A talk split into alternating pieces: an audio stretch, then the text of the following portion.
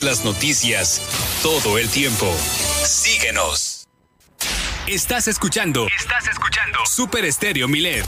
X, H, B, C, P, Z, FM. En el 95.1 FM. Desde La Paz. Y X, H, M, P, J, FM. En el 91.5 FM. Desde Los Cabos, Baja California Sur. Super Estéreo Milet. Emisoras integrantes de Grupo Milet México.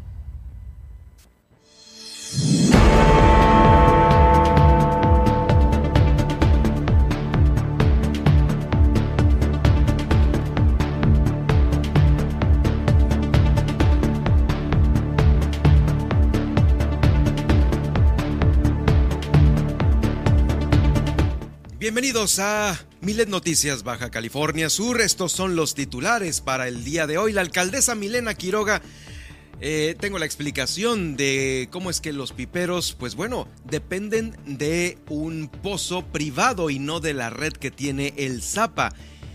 Nos va a dar a conocer cuál es el principal problema de la ciudad de La Paz por el abastecimiento de agua potable, la crisis del día de hoy, el vía crucis del día de hoy, el agua potable. También expone la problemática nacional, cómo está el país y cómo está afectando ya esto a los pozos de aquí de la capital del estado.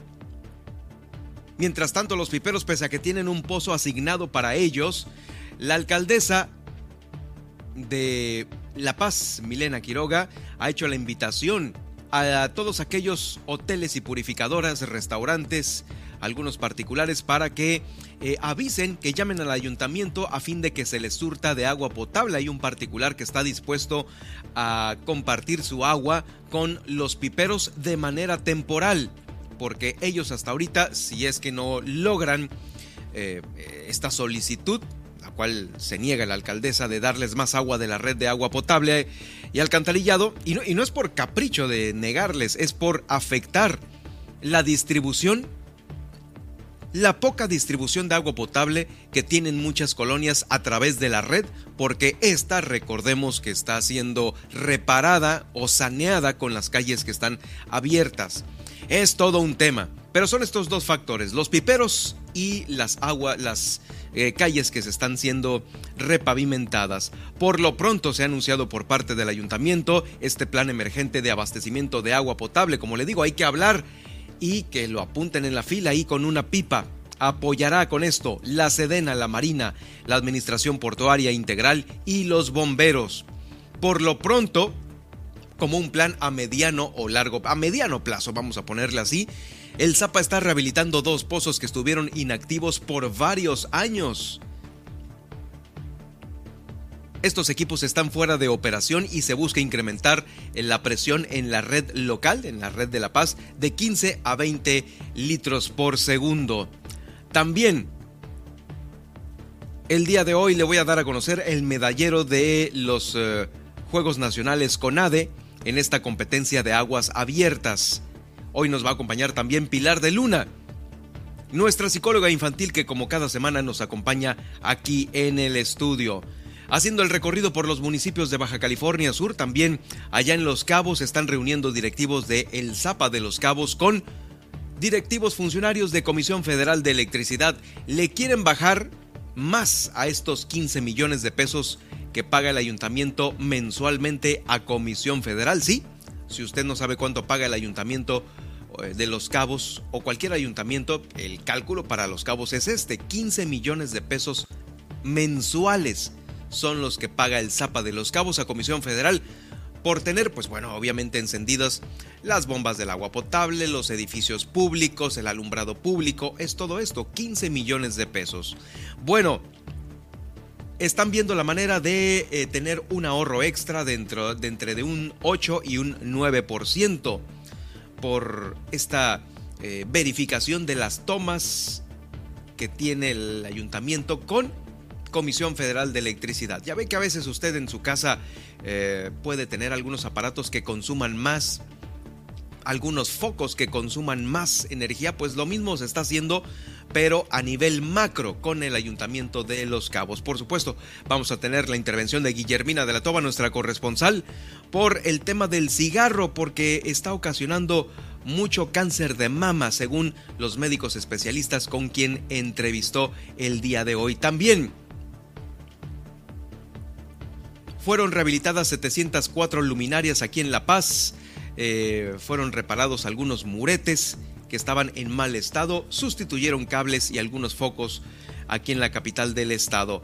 Va a haber también la próxima feria de la pitaya en el Triunfo. ¿Usted conoce las pitayas? ¿Le gustan las pitayas? Bueno, pues del 22 al 24 de julio estará esta feria de la pitaya en el Triunfo. En Loreto se va a construir una red de drenaje en la colonia Vista al Mar. También súper necesario para eh, pues, procurar la salud. La Universidad Autónoma de Baja California Sur dará inicio a estos cursos de idioma, aprovechando estas vacaciones de verano para los campus de La Paz y de Los Cabos. También el gobierno de Baja California Sur e y el Infonavit firmaron un convenio de colaboración para simplificar los trámites relacionados a la autoproducción de vivienda y a la inscripción de escrituras. Con esto iniciamos este día la información aquí en Miles Noticias Baja California Sur.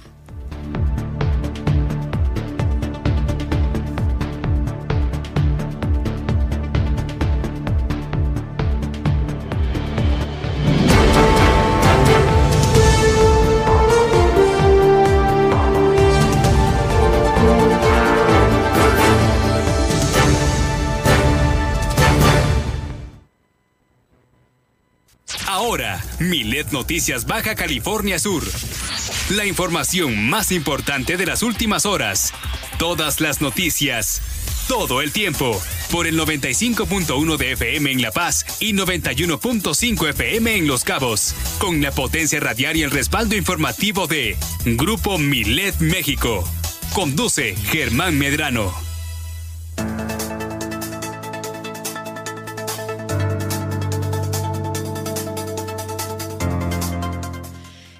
Momento de enlazarnos con la estación hermana de Los Cabos a través de la frecuencia del 91.5 en Super Estéreo Milet, desde la 95.1 FM en la zona dorada del Malecón de La Paz, Baja California Sur, Ciudad Capital, para llevarle estos 120 minutos de información local que se generan en nuestro estado.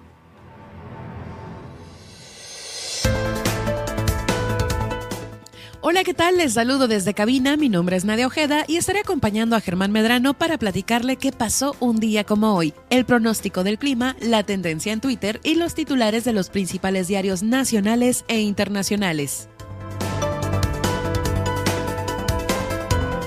Le invito a que nos siga en nuestras redes sociales. Encuéntranos en Twitter como arroba Germán Medrano, en donde estamos realizando esta transmisión en directo, y en Facebook como Germán Medrano Nacionales, en donde también podrá encontrar esta emisión. Además, búsquenos en las, plataformas de streaming para que sintonice el podcast de nuestras entrevistas y todo lo relacionado con Milet Noticias Baja California Sur a través de Spotify, iHeartRadio, TuneIn, Seno FM y Alexa. Alexa sintoniza las noticias con Germán Medrano en iTunes Podcast. A mí me puede seguir en Facebook como Nadia Ojeda Locutora, en Twitter como arroba guion bajo Nadia OB y sintonizarme de lunes a viernes en punto de las 11 de la mañana.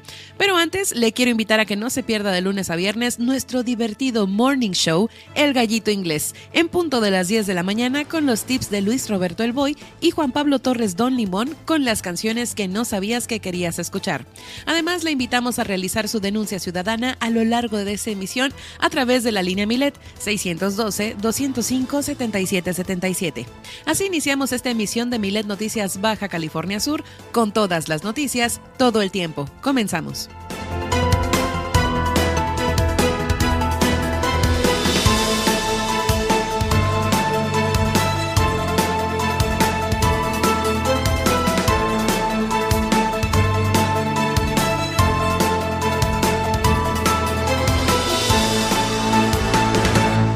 Bienvenidos sean todos a esta emisión, dos horas de información local que se genera aquí en Baja California Sur.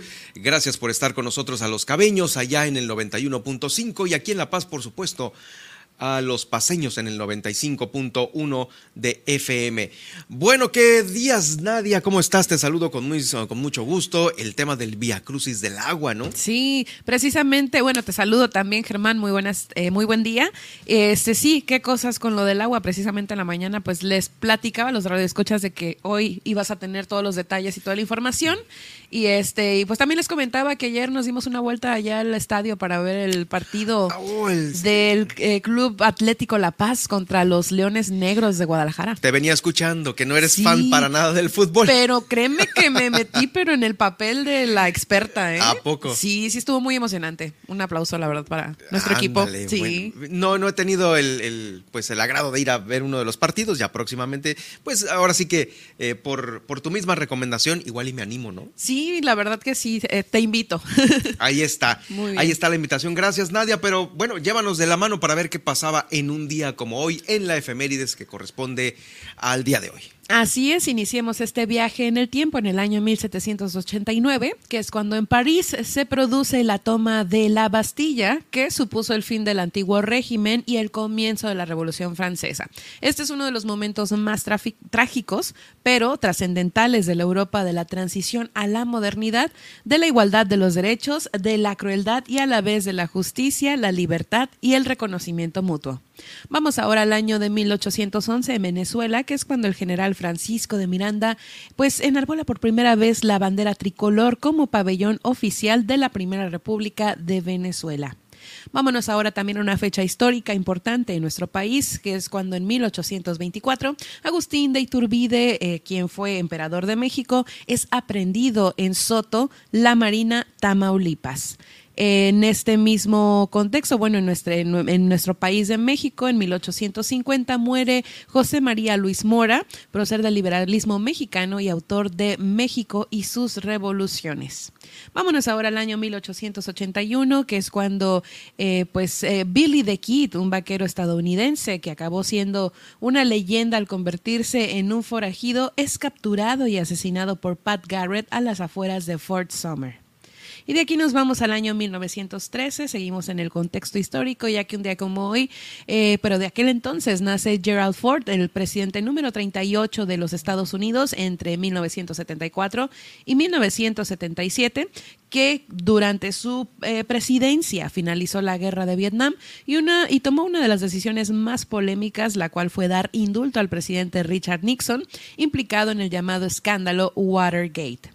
De aquí nos vamos al año 1949, ya que un día como hoy la Unión Soviética detona su primera bomba atómica. Les recuerdo que, bueno, pues la eh, URSS, ¿no? O la Unión Soviética estaba conformada por cuatro repúblicas socialistas, las cuales eran Rusia, eh, eh, Ucrania, Bielorrusia y Transcaucasia. De aquí nos vamos al año 1976, un día como hoy, pues la pena capital es abolida definitivamente en Canadá. Eh, la pena de muerte, pues es un castigo establecido, ¿no? Tras el dictamen de un juez que consiste en quitarle la vida a una persona que haya cometido un delito grave o capital al incumplir la ley.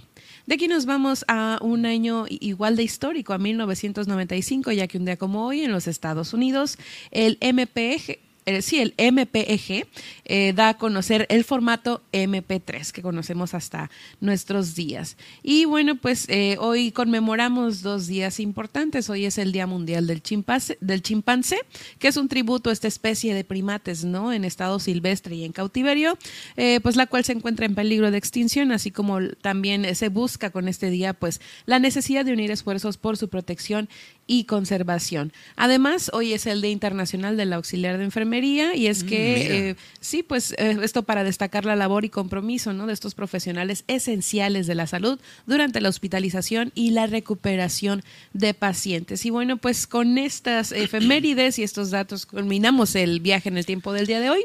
Espero lo hayan disfrutado. Sí, felicidades a los... eh, son Las enfermeras, o los enfermería, ajá, el auxiliar de enfermería. Auxiliar de enfermería. Bueno, pues ahí han dado mucho ahora en la pandemia. Desde hace dos años están ahí al pie del cañón. Felicidades para todos ellos, para quienes están también ahí en la escuela de enfermería de aquí de la ciudad de La Paz. Pero déjame decirte, Nadia, que el día de hoy um, se cumplen 132 años del Hospital Salvatierra.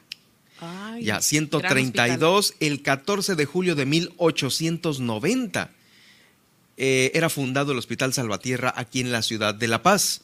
Muchas felicidades a quienes han forjado y a quienes hacen de esta institución un pilar para la salud y el bienestar de los sudcalifornianos. Es la felicitación del gobernador del estado. Hoy muy temprano estuvo eh, ahí en este evento, en la conmemoración de 132 años desde su fundación, el Hospital Salvatierra, que en su primer temporada, para ubicarlo, es, es el edificio de que ahorita alberga la Casa de la Cultura acá arriba.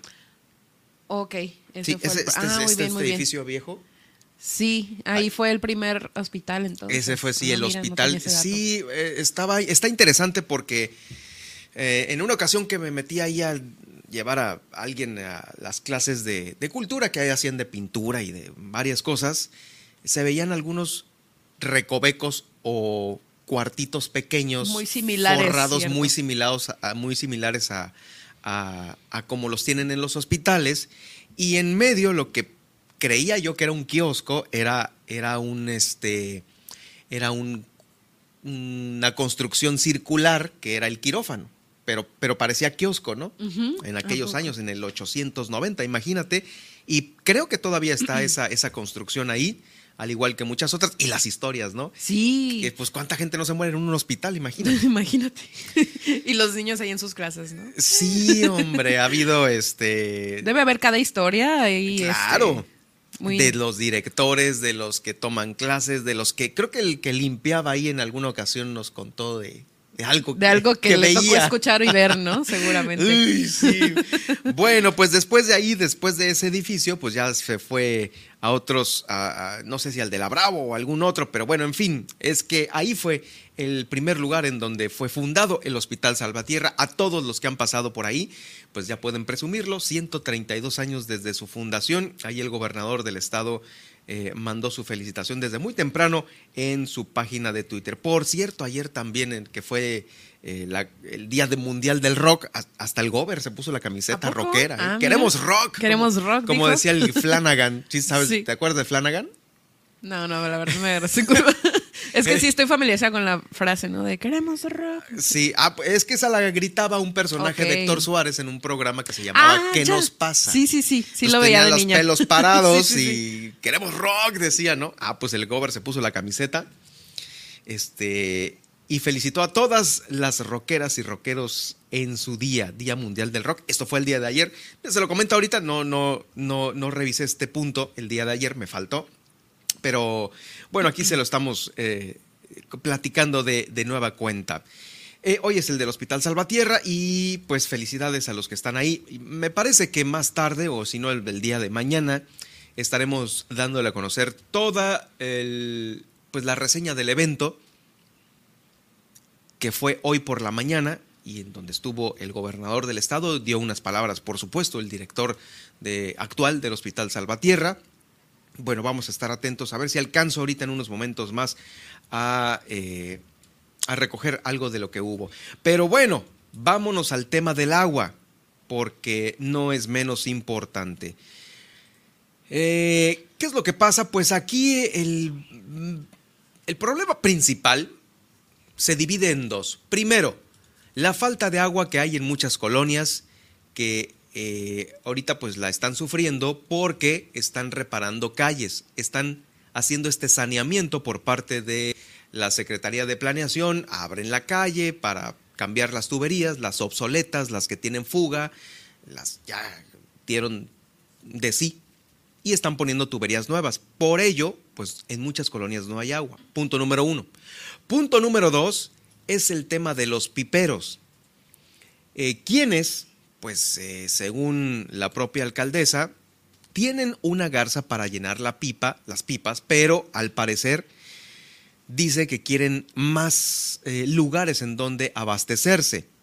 Bueno, la propia alcaldesa Milena Quiroga le va a explicar a usted en este audio que el agua de los piperos depende de pozos particulares, no son pozos eh, de la red que tiene el Zapa. La Conagua reparte pozos, le reparte como a un particular como a un organismo eh, operador como el ZAPA. Pero las que tienen los piperos son eh, eh, pozos particulares y no de la red del ZAPA. Y también nos explica cuál es el principal problema. La escuchamos a continuación. El, organismo, el organismo operador de agua tiene una red en, toda la ciudad que se abastece por medio de pozos de agua. Todos estos son del organismo operador de agua. Eh, el gremio de pipas particulares se abastece por medio de pozos que ellos eh, han eh, tenido algunos acuerdos y que se han estado este, suministrando. Las afectaciones que se tienen al día de hoy, pudiéramos decir que son dos vertientes o dos líneas distintas, el privado y el público, eh, pero la situación que estamos viviendo al día de hoy es una situación en común, que es el verano, que es eh, la falta de agua en las fuentes tanto en las fuentes que tiene el organismo como en las fuentes que tiene el sector privado.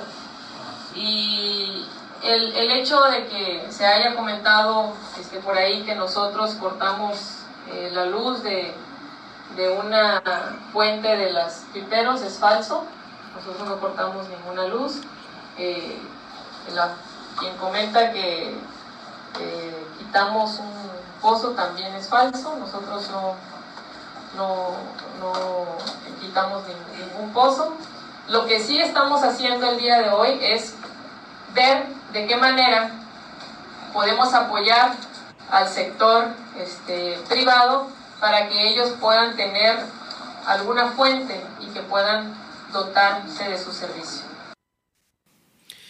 Y es que sí, aparte de estas dos problemáticas, tanto las del sector público como el del privado, el público por la reparación de calles y el privado pues porque obviamente eh, hay, hay pocos particulares que tienen acceso a, esta, a, estos, a estos pozos y, y por ende también los piperos pues se hace más grave este problema. Pero en sí que así como está todo el país por esta, este estrés hídrico, por esta sequía que tienen varios estados, ayer lo comentábamos aquí en este mismo espacio, Baja California Sur es uno de los estados que también está afectado por la sequía. Eh, eh, vamos a escuchar a continuación mm, cómo más o menos tienen ya detectado este estrés aquí en la ciudad de La Paz, esta falta de agua en los pozos, ¿eh? En los pozos en general, porque el acuífero es, eh, ahora sí que es parejo tanto para el sector público como para el privado. No porque no tenga agua el Zapa con sus pozos, pues quiere decir que sí vaya a tener agua un pozo privado o particular, no. El acuífero abajo es el mismo para todos. Pero sí, hay una disminución considerable de agua en el subsuelo, la cual también la explica la propia alcaldesa. Aquí lo único que hay es, es una sequía a nivel nacional que, por supuesto que La Paz y Baja California Sur no esté exenta, que nosotros tenemos situaciones en la red sí, que hay un pozo, por ejemplo, que yo se los comenté el día de ayer, que la bomba se quemó porque estaba trabajando en seco, tenía 110 metros de profundidad y al día de hoy tiene 135, bajó 15 metros. Y así la mayoría. O sea, no, no, no es este, algo eh, sencillo, pero es una realidad que tenemos que afrontar. Y así como lo estamos viviendo nosotros en el organismo público, que de alguna manera tiene sus deficiencias actualmente por la sequía para llevar el agua, pero estamos haciendo un esfuerzo, pues así mismo también lo está viviendo el sector privado con sus fuentes de agua. Y la idea de estar aquí es trabajar en conjunto para buscar mejorar tanto nuestras fuentes como las fuentes del sector privado.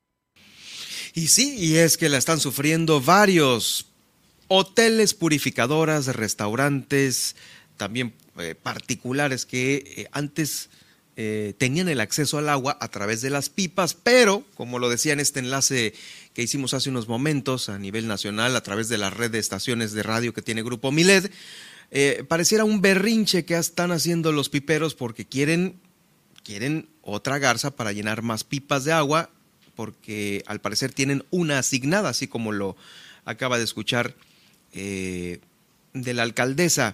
Bueno, vamos a ir a un corte y regresando después del corte, eh, le voy a presentar cuáles son algunas de las posibles soluciones que hasta este momento el Ayuntamiento de La Paz está poniendo sobre la mesa, tanto para los piperos como también para los particulares de la iniciativa privada y saber qué hacer ante este momento. Por supuesto también que hay entidades del sector eh, público como la Sedena, la Marina, el API, los bomberos, que van a apoyar en este plan emergente de abastecimiento de agua. Esto es muy importante porque pues eh, ahorita, en estos, en estos días, o en estas últimas horas más bien, se ha visto eh, pues largas filas ahí en las purificadoras con estas compras de pánico, como bien eh, se definió por ahí por parte del director del Zapa, quien está confirmando que no, no hay que hacer compras de pánico de agua.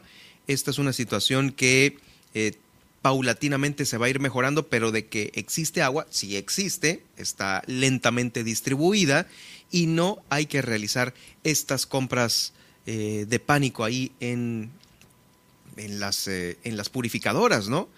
Es el punto que nos quiere transmitir el Ayuntamiento eh, de La Paz. Así claramente, no hagan compras de pánico. Así lo dijo el director de Zapa. Bueno, después del corte, vamos a seguir con las propuestas del ayuntamiento, lo que tienen para solucionar este problema por lo pronto, por lo pronto. Con esto voy a regresar, pero también con qué más regresamos, Nadia.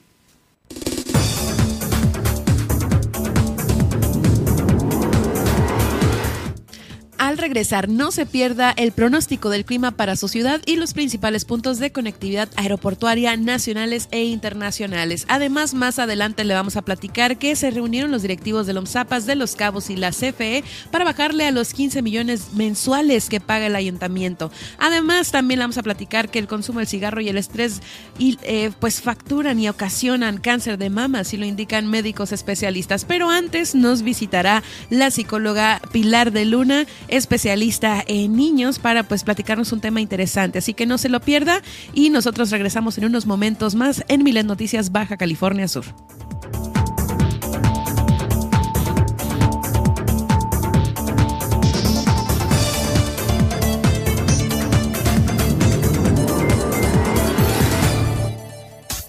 Estas son las noticias de Baja California Sur en Milet Noticias. En un momento regresamos.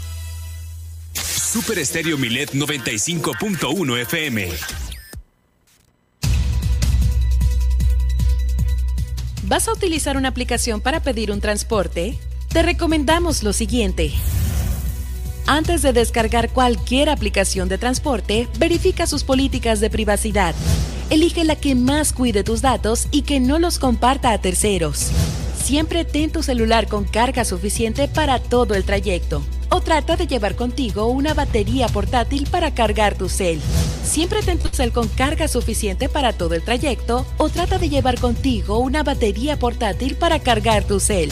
Mantén la comunicación con el chofer siempre a través de la aplicación.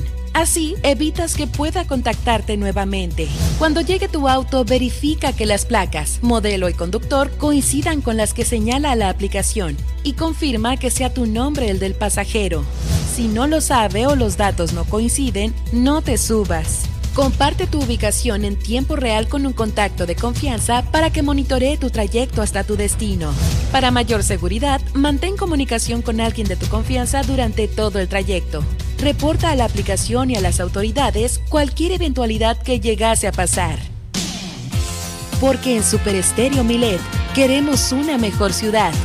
Cambiemos, cuidemos y mejoremos nuestra ciudad. Esta es una campaña propia de Grupo Milet y Defensoras Digitales BCS en beneficio de Baja California Sur.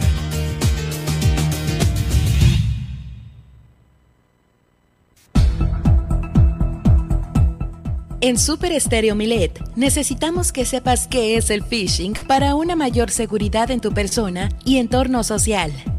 Phishing es la técnica que busca provocar que des clic, abras o descargues una liga o archivo que contiene enlaces maliciosos. El primer tipo de phishing es el que copia tus datos y busca obtener información personal para robarte en tus tarjetas bancarias o acceder a tus cuentas personales, contraseñas, etc. El segundo tipo es el que te infecta con software malicioso o virus.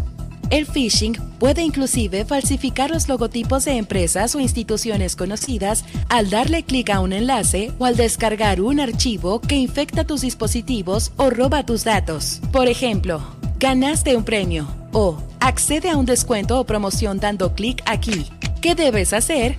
Verifica el diseño y tipo de letras en estos mensajes. Si los ves raros, accede manualmente a la página oficial verificando que ésta contenga el HTTPS en la barra donde va la dirección web en tu navegador. Además, sigue tu intuición. Si algo suena demasiado bueno para ser verdad, posiblemente es falso. Instala y mantén actualizado el antivirus de tu computadora y celular.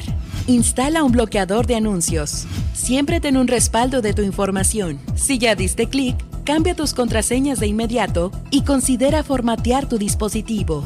Si un contacto o conocido tuyo te envía un mensaje y notas que es diferente en el tema del mensaje o la forma en que está escrito, antes de responder o dar clic, ponte en contacto con la persona a través de una llamada de voz. Mantén actualizado el sistema operativo en todos tus equipos, celular, tablet y computadora y no compartas o reenvíes cadenas de mensajes.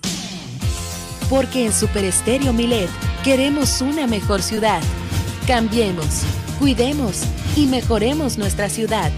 Esta es una campaña propia de Grupo Milet y Defensoras Digitales BCS en beneficio de Baja California Sur.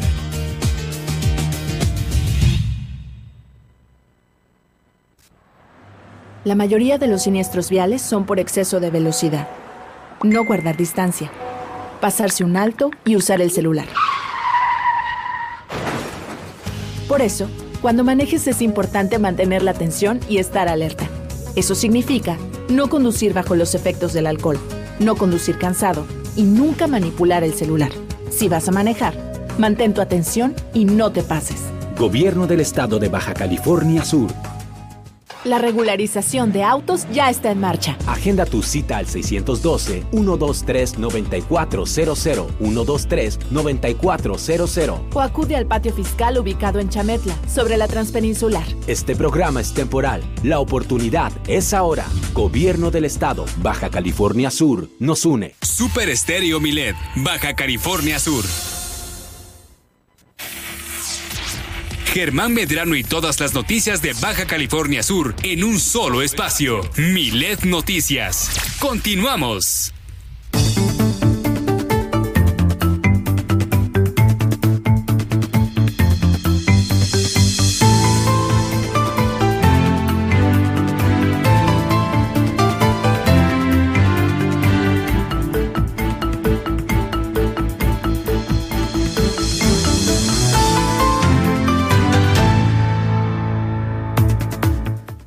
Bueno, pues ya estamos de vuelta con ustedes. En unos momentos más les voy a dar a conocer el tema del agua, lo que va a hacer el Ayuntamiento de La Paz para solucionar temporalmente estos, pues estas, estas trágicas y angustiantes horas sin agua potable. Muchos están ahí con las compras de pánico. Tranquilos porque ya avisó el Zapa que no hay necesidad de tener estas compras de pánico. Pero pues sí, efectivamente es vital el agua, claro.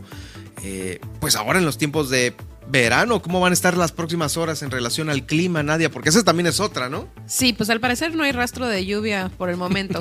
Ahí tuvimos la amenaza de Darby, pero pues ya está a 3.000 kilómetros de nuestra península, así que ni de cerca nos van a caer las lluvias. Pero bueno, iniciemos con el pronóstico del clima, ¿qué te parece? Adelante. Muy bien, pues bueno, para este día en la ciudad de La Paz tendremos temperaturas máximas de 39 grados centígrados y mínimas de 25 grados centígrados con cielos mayormente despejados durante el resto del día.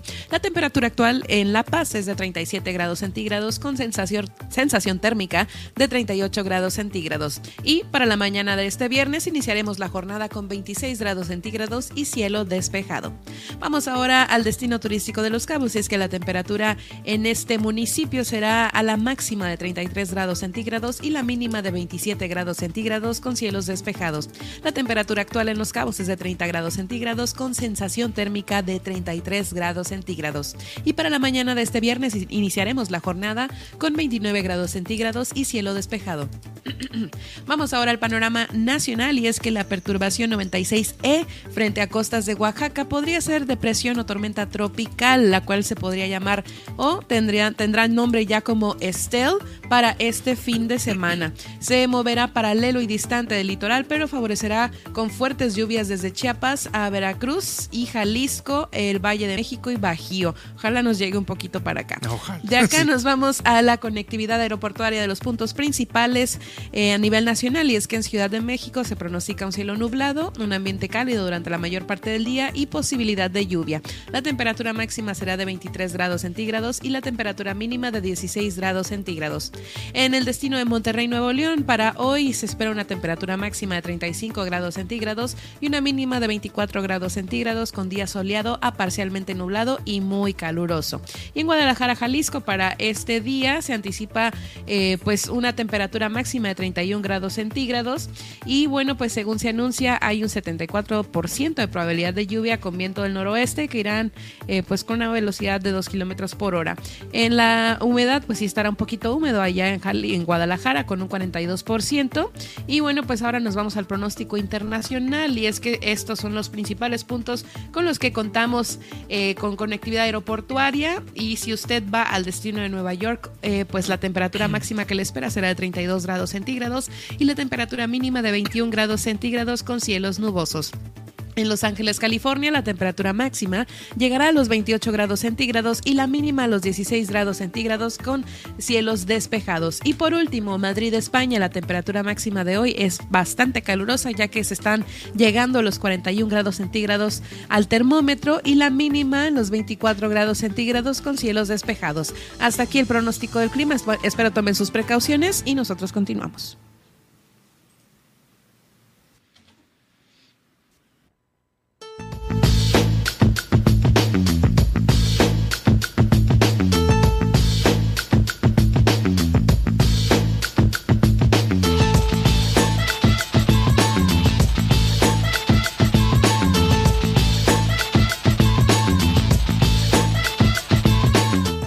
Como cada semana tenemos un tema sumamente interesante con Pilar de Luna, quien ya la tenemos aquí en el estudio. ¿Cómo estás, Pilar? ¿Cómo te trata eh, el día? ¿Cómo te trata el calor, la falta de agua? ¿No has padecido?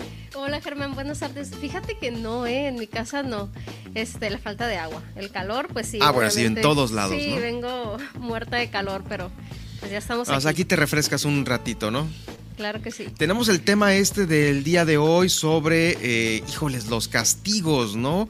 Eh, pues el castigo es un castigo, ¿no? Es una reprimenda, es un, es un como estático, no sé. Tú lo definirás mejor ahorita, pero pues qué tan buenos son. Usted eh, usa mucho esta técnica para corregir a sus hijos. Bueno, pues aquí le vamos a decir en, este, en esta sección qué tan buenos son y pues si se pueden, mm, pues cambiar o catafixiar por alguna otra cosa distinta a los castigos o también pues son, son, buenos, son buenos utilizarlos. A ver, ¿cómo está la cosa? Catafixiar, tenía rato que no oía esa palabra. Sí, es de Chabelo. sí. bueno, pues mira, el, el, castigo es un acto punitivo que se, que se se realiza pues principalmente con los niños, ¿no? Y con los adolescentes. Se puede utilizar tanto en la casa como en la escuela, porque también hay maestros que utilizan castigos.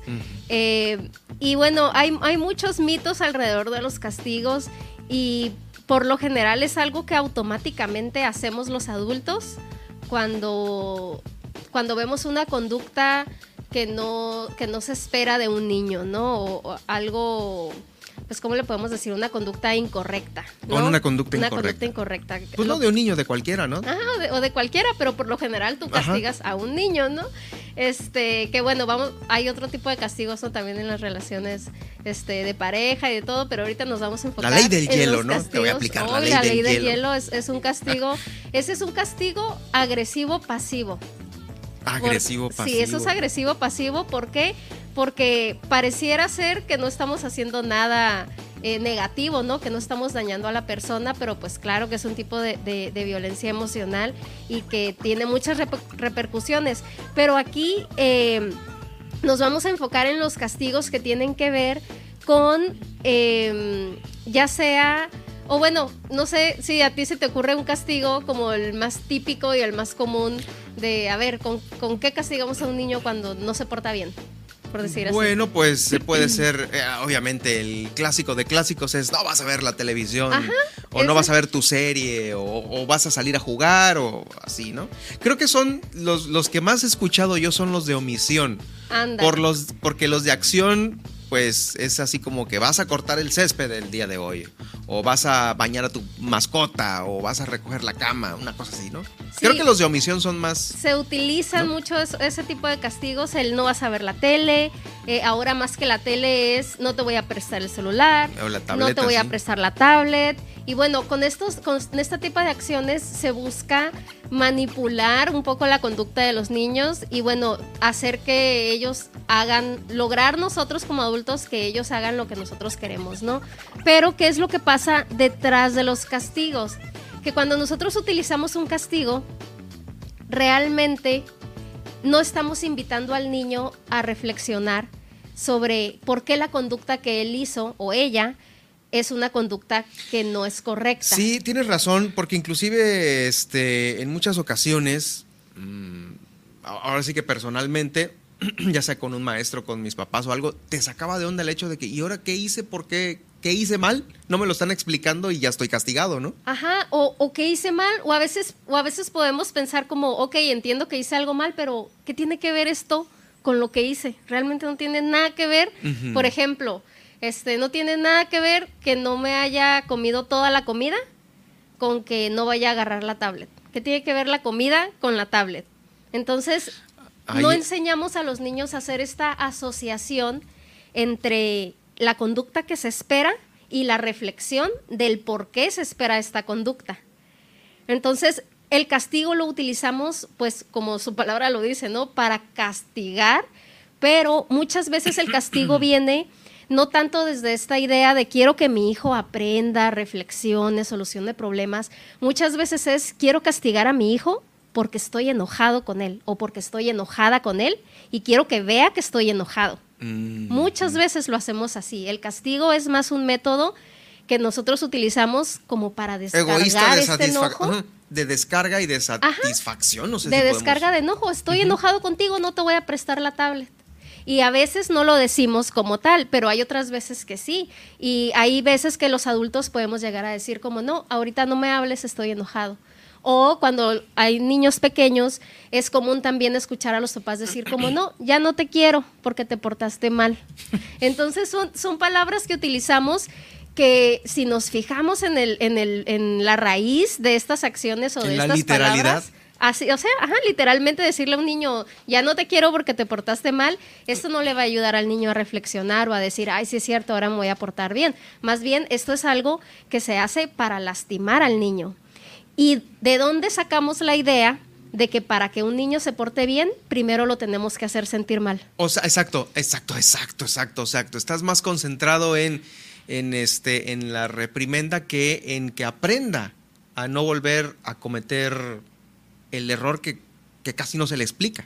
Así es. Y bien dices ahorita la palabra error, es que es una palabra eh, súper importante que tengamos en claro que nuestros hijos conforme van creciendo siempre se van a equivocar, siempre van a cometer errores porque están aprendiendo.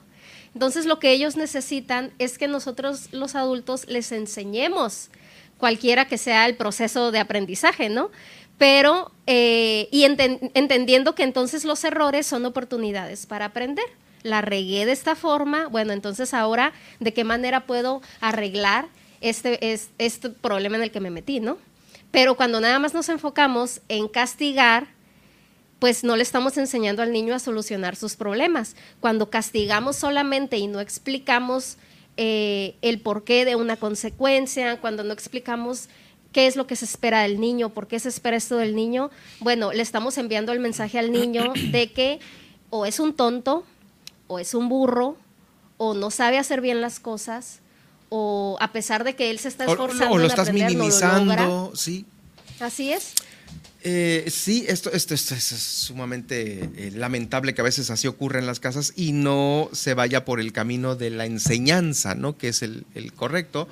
Em, a veces el, tema del castigo es eh, justamente mm, crearle al niño, pues, algunos, algunos sentimientos que van en detrimento de su seguridad, ¿no? Si no le explicas, pues ya se queda así todo como decimos, azorrillado o sesgado o cisgado, ¿no? Puedes formar niños inseguros de sí mismos. Así es, inseguros de sí mismos. O, por otro lado, eh, niños que puede ser o que desarrollen miedo, o sea, que te tengan miedo a ti, porque digan, híjole, es que si hago esto, mi papá me va a castigar, entonces como me da miedo que mi papá me castigue, ya mejor no lo hago, pero realmente no hay un aprendizaje o se pueden ir al lado contrario, que son, por ejemplo, papás que me dicen en consulta, es que sabes que ya castigué a mi hijo con esto, con esto, con esto, con esto, y ya nada me funciona. o sea, ya los niños terminan diciendo, ay, pues a mí qué, no me importa, ¿no? Así como... Tenía un pues, amigo mañosín que, le, daban, le daban de cinturonazos y es así como que no me dolió. Sí, ajá, así, no, pues no me dolió. Y a mí que me importa, no me la des si no quieres, ¿no? Entonces se vuelven retadores y precisamente nada de esto funciona. pero esa, esa es una reacción, pues ahora sí que ponerse al tú por tú de ¿y qué, no? Pero hay otra que es la que todavía el, chavo se va para abajo, ¿no? Porque, por ejemplo, si tú lo regañas porque a lo mejor rompió un plato de la losa o un cristal o una cosa así, eh, pues ¿cómo va a aprender a agarrar un vaso, no?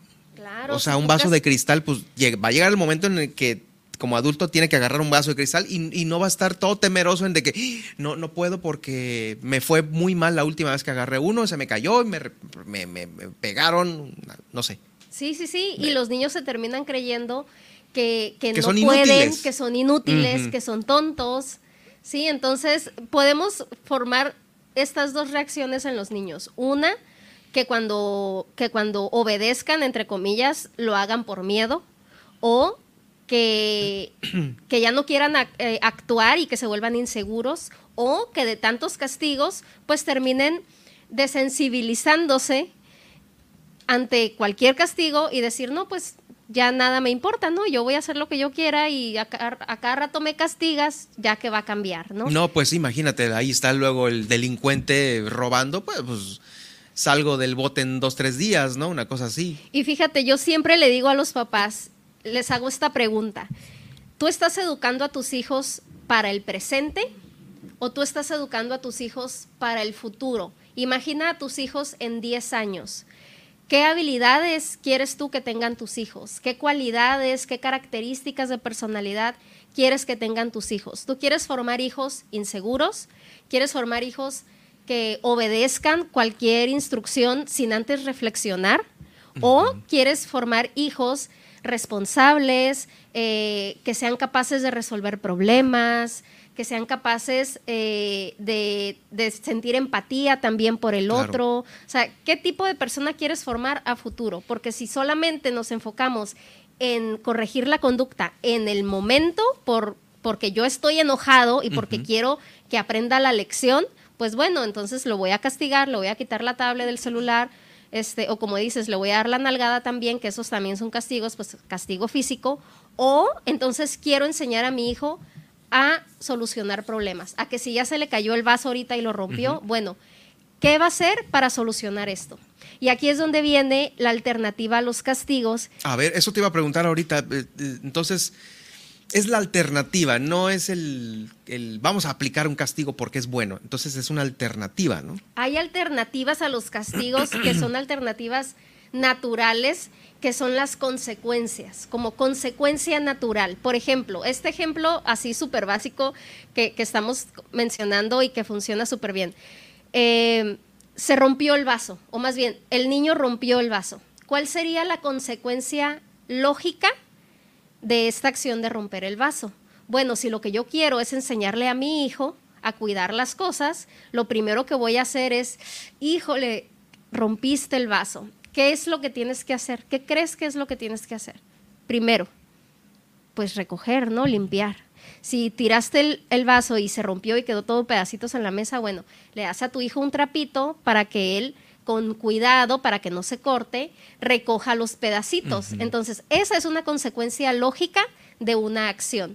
Rompí el vaso, yo lo recojo, yo lo limpio, ¿sí? Esa es una consecuencia lógica. Y eso es algo que se puede utilizar para todo. Sí, porque a veces cuando ocurre algo, ocurre, ocurre el error del pequeño, eh, siempre en la primera reacción, que es una reacción álgida, es eh, vete de aquí, yo lo recojo, a ver, vete a tu cuarto, quítate de aquí. Y, pues ya tú haces todo la demás chamba que, debió de haber sido eh, una enseñanza para este, este pequeño, ¿no? Claro, y lo, y lo hacemos porque queremos ahorrar tiempo, porque no queremos batallar, porque a lo mejor pues si andamos a las carreras, o porque decimos, ay, pues mejor lo hago yo, ¿no? Pero nos estamos ahorrando esa oportunidad, fíjate, los errores son oportunidades para aprender. Nos estamos ahorrando esa oportunidad para que nuestro hijo aprenda a limpiar cuando rompió algo. Entonces, ahora es muy diferente vamos a seguir usando este ejemplo del vaso que me gustó. es, muy diferente que, que, tú como papá estés enojado y que le digas a tu hijo, limpia ese vaso que acabas de romper o recógelo. Porque si lo dices gritando, si lo dices con un tono de voz enojado, pues también ya va a aparecer un castigo, ¿no? Porque tú estás enojado.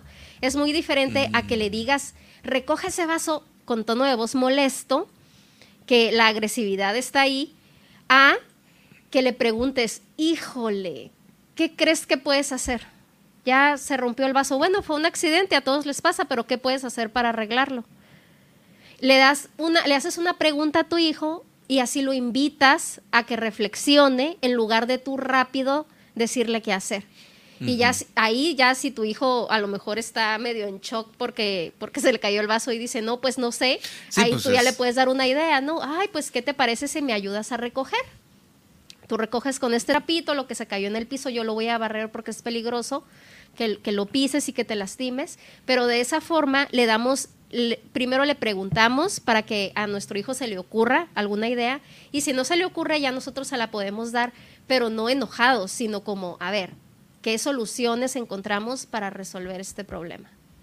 Sí, caray, eso, eso es algo muy importante y también yo creo que eh, ahora sí que eh, me imagino que para los papás pensar dos veces en, pues en alguna situación, ¿no? A lo mejor igual y...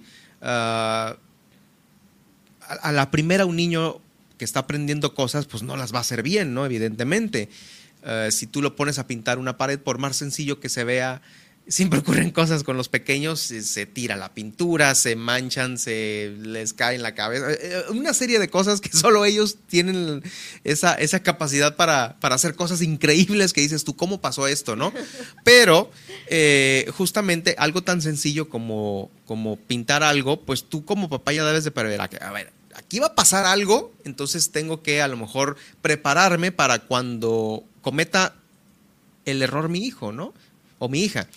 Voy a poner más periódicos, voy a ponerlo más centrado aquí, no, no cargado a, una puerta o a un mueble o algo. O sea, reducir el riesgo de, de que sean consecuencias cada vez más grandes, pero tú como papá que ya estás viendo más adelante que puede ocurrir eso, ¿no? Sí, acabas de decir algo súper súper, súper eh, importante y que siempre le digo a los papás, nosotros tenemos que prever cualquier situación. Obviamente vamos un pie adelante o deberíamos ir un pie adelante. Deberíamos. Y saber, híjole, puede pasar esto, entonces, ¿qué voy a hacer para, para evitar posibles escenarios, no?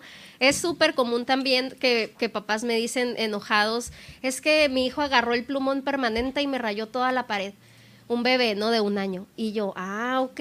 ¿Y por qué el plumón permanente estaba a las manos de tu hijo. O sea, ¿en dónde tienes guardados tus plumones permanentes para que un chiquito de un año los pueda alcanzar? Entonces ahí tú lo recomendable es, bueno, todo lo que mi hijo pueda agarrar, que con lo que se pueda hacer daño o que pueda hacer daño eh, en la casa, todo tiene que estar guardado. Si está en un lugar donde lo puede alcanzar, bueno, entonces ponlo en el cajón de hasta arriba. Sí, porque ya no es una casa de una casa de adultos, sino es una casa de una familia en donde hay un pequeño que está aprendiendo a utilizar las cosas de la casa. Claro, y te terminas enojando por situaciones que tu hijo está explorando porque a lo mejor está en esa, en esa etapa del desarrollo. De conocer. De, de, experimentar con materiales, de conocer, también de treparse a los muebles, lo que sea, pero entonces tú tienes que prever estas situaciones y si le vas a dejar a la mano este, algo para que, para que raye, porque pues está en esa etapa donde quiere hacer garabatos, bueno, le vas a dejar sus crayolas, le vas a dejar una hoja de rotafolio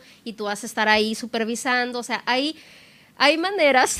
Sí, no, está, está la habitación esa que a veces, o la pared exclusiva para las rayadas o para las pegadas de calcomanías o cualquier cosa, ¿no? Que sí es ya es un lugar designado para esto es abierto, aquí puedes hacer lo que sea y sí, y ahí se desplayan ahí se desplayan.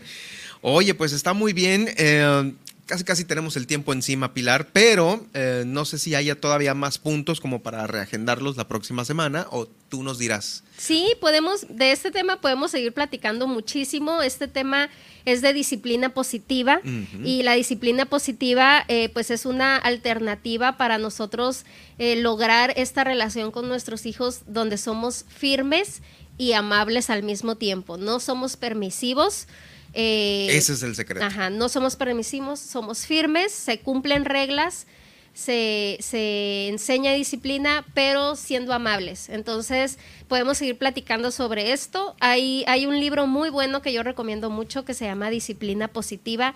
La autora es Jane Nelson y precisamente habla sobre este tema que acabamos de platicar y muchos temas más este, sobre, sobre castigos, de qué manera poder establecer límites con nuestros hijos de manera respetuosa. Eh, y este libro se lo súper recomiendo, eh, está en venta en... Contigo, ¿no? Sí, está en venta en la clínica eh, Kid First, que está en la calle Sinaloa. Ah. Eh, calle Sinaloa, entre este. Pues atrás del Banamex, de Forjadores. Atrás de, ajá, de la Forjadores. Ahí es donde, donde doy consulta y ahí tengo los libros. Igual si les interesa, también me pueden enviar un mensaje por mis redes sociales. que eh, son eh, por Facebook y por Instagram. Estoy como psicóloga Pilar de Luna. Ahí me pueden escribir para preguntarme cualquier situación que tenga que ver con disciplina positiva y con gusto los, los orientamos. Ahí está, súper. Pues sí, claro que sí, Pilar. Eh, ahí está el dato para todos aquellos papás que les interesó este tema por demás. Este, mm, ya la tabla no es, no es opción. Ya no se usa, ya, ya. Gracias a Dios, ya pasó de moda. Bueno, pues muchas gracias, Pilar. Nos vemos y nos escuchamos la semana que entra. El podcast va a quedar en los eh, eh, las plataformas que usted ya conoce de aquí de Germán Medrano Nacionales o de Milet Noticias. Gracias, Pilar. Vamos a ir a una pausa y pero tenemos todavía muchas cosas más aquí en el noticiero. ¿Qué tenemos, Nadia, a continuación?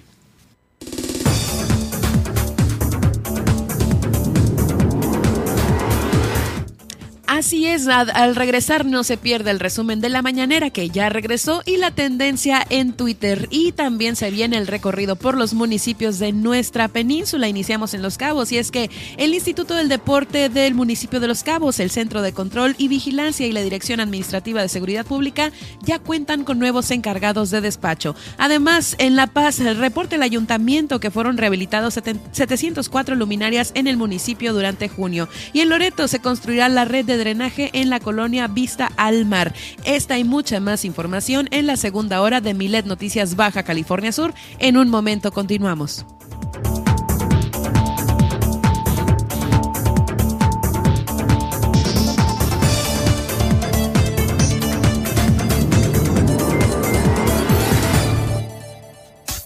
Estas son las noticias de Baja California Sur en Milet Noticias. En un momento regresamos.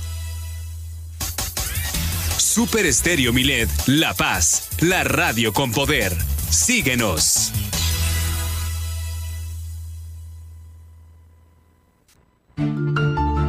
El golpear a una mascota sin motivo alguno, tenerla encadenada, sin una sombra, en el rayo del sol, con una mala alimentación, entre muchas otras cosas, es objeto de denuncia ante la justicia cívica. Puedes hacerla directamente al número de emergencias 911, donde será canalizada al área de prevención del delito, PREDEL, y ahí se le generará un citatorio a la persona presuntamente responsable de los hechos para que acuda a una audiencia ante el juez cívico. Este determinará si se trata de maltrato animal y definirá acordando la falta administrativa correspondiente o sanción que podría imponérsele como arresto, multa, trabajo comunitario o terapia para sensibilizarse con el trato de las mascotas. Porque en Super Estéreo Milet queremos una mejor ciudad. Cambiemos, cuidemos y mejoremos nuestra ciudad. Esta es una campaña propia de Grupo Milet en beneficio de Baja California Sur.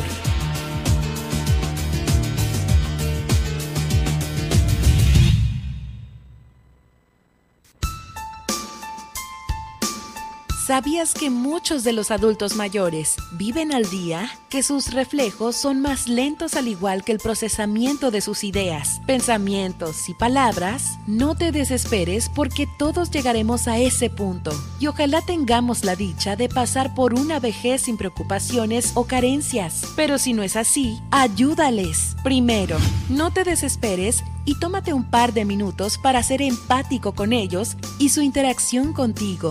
Segundo, no te cuesta nada hacerlos sentir útiles. Siempre, siempre diles gracias con una sonrisa o con un comentario de ánimo positivo. Mejor aún, si les apoyas económicamente. Por ejemplo, en el súper serías de gran apoyo, pues recuerda que a ellos no les contratan tan fácilmente en muchos lugares. Ellos ya trabajaron la mayor parte de su vida y no tendrían por qué estar haciéndolo nuevamente.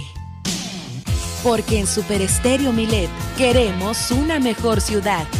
Cambiemos, cuidemos y mejoremos nuestra ciudad. Esta es una campaña propia de Grupo Milet en beneficio de Baja California Sur.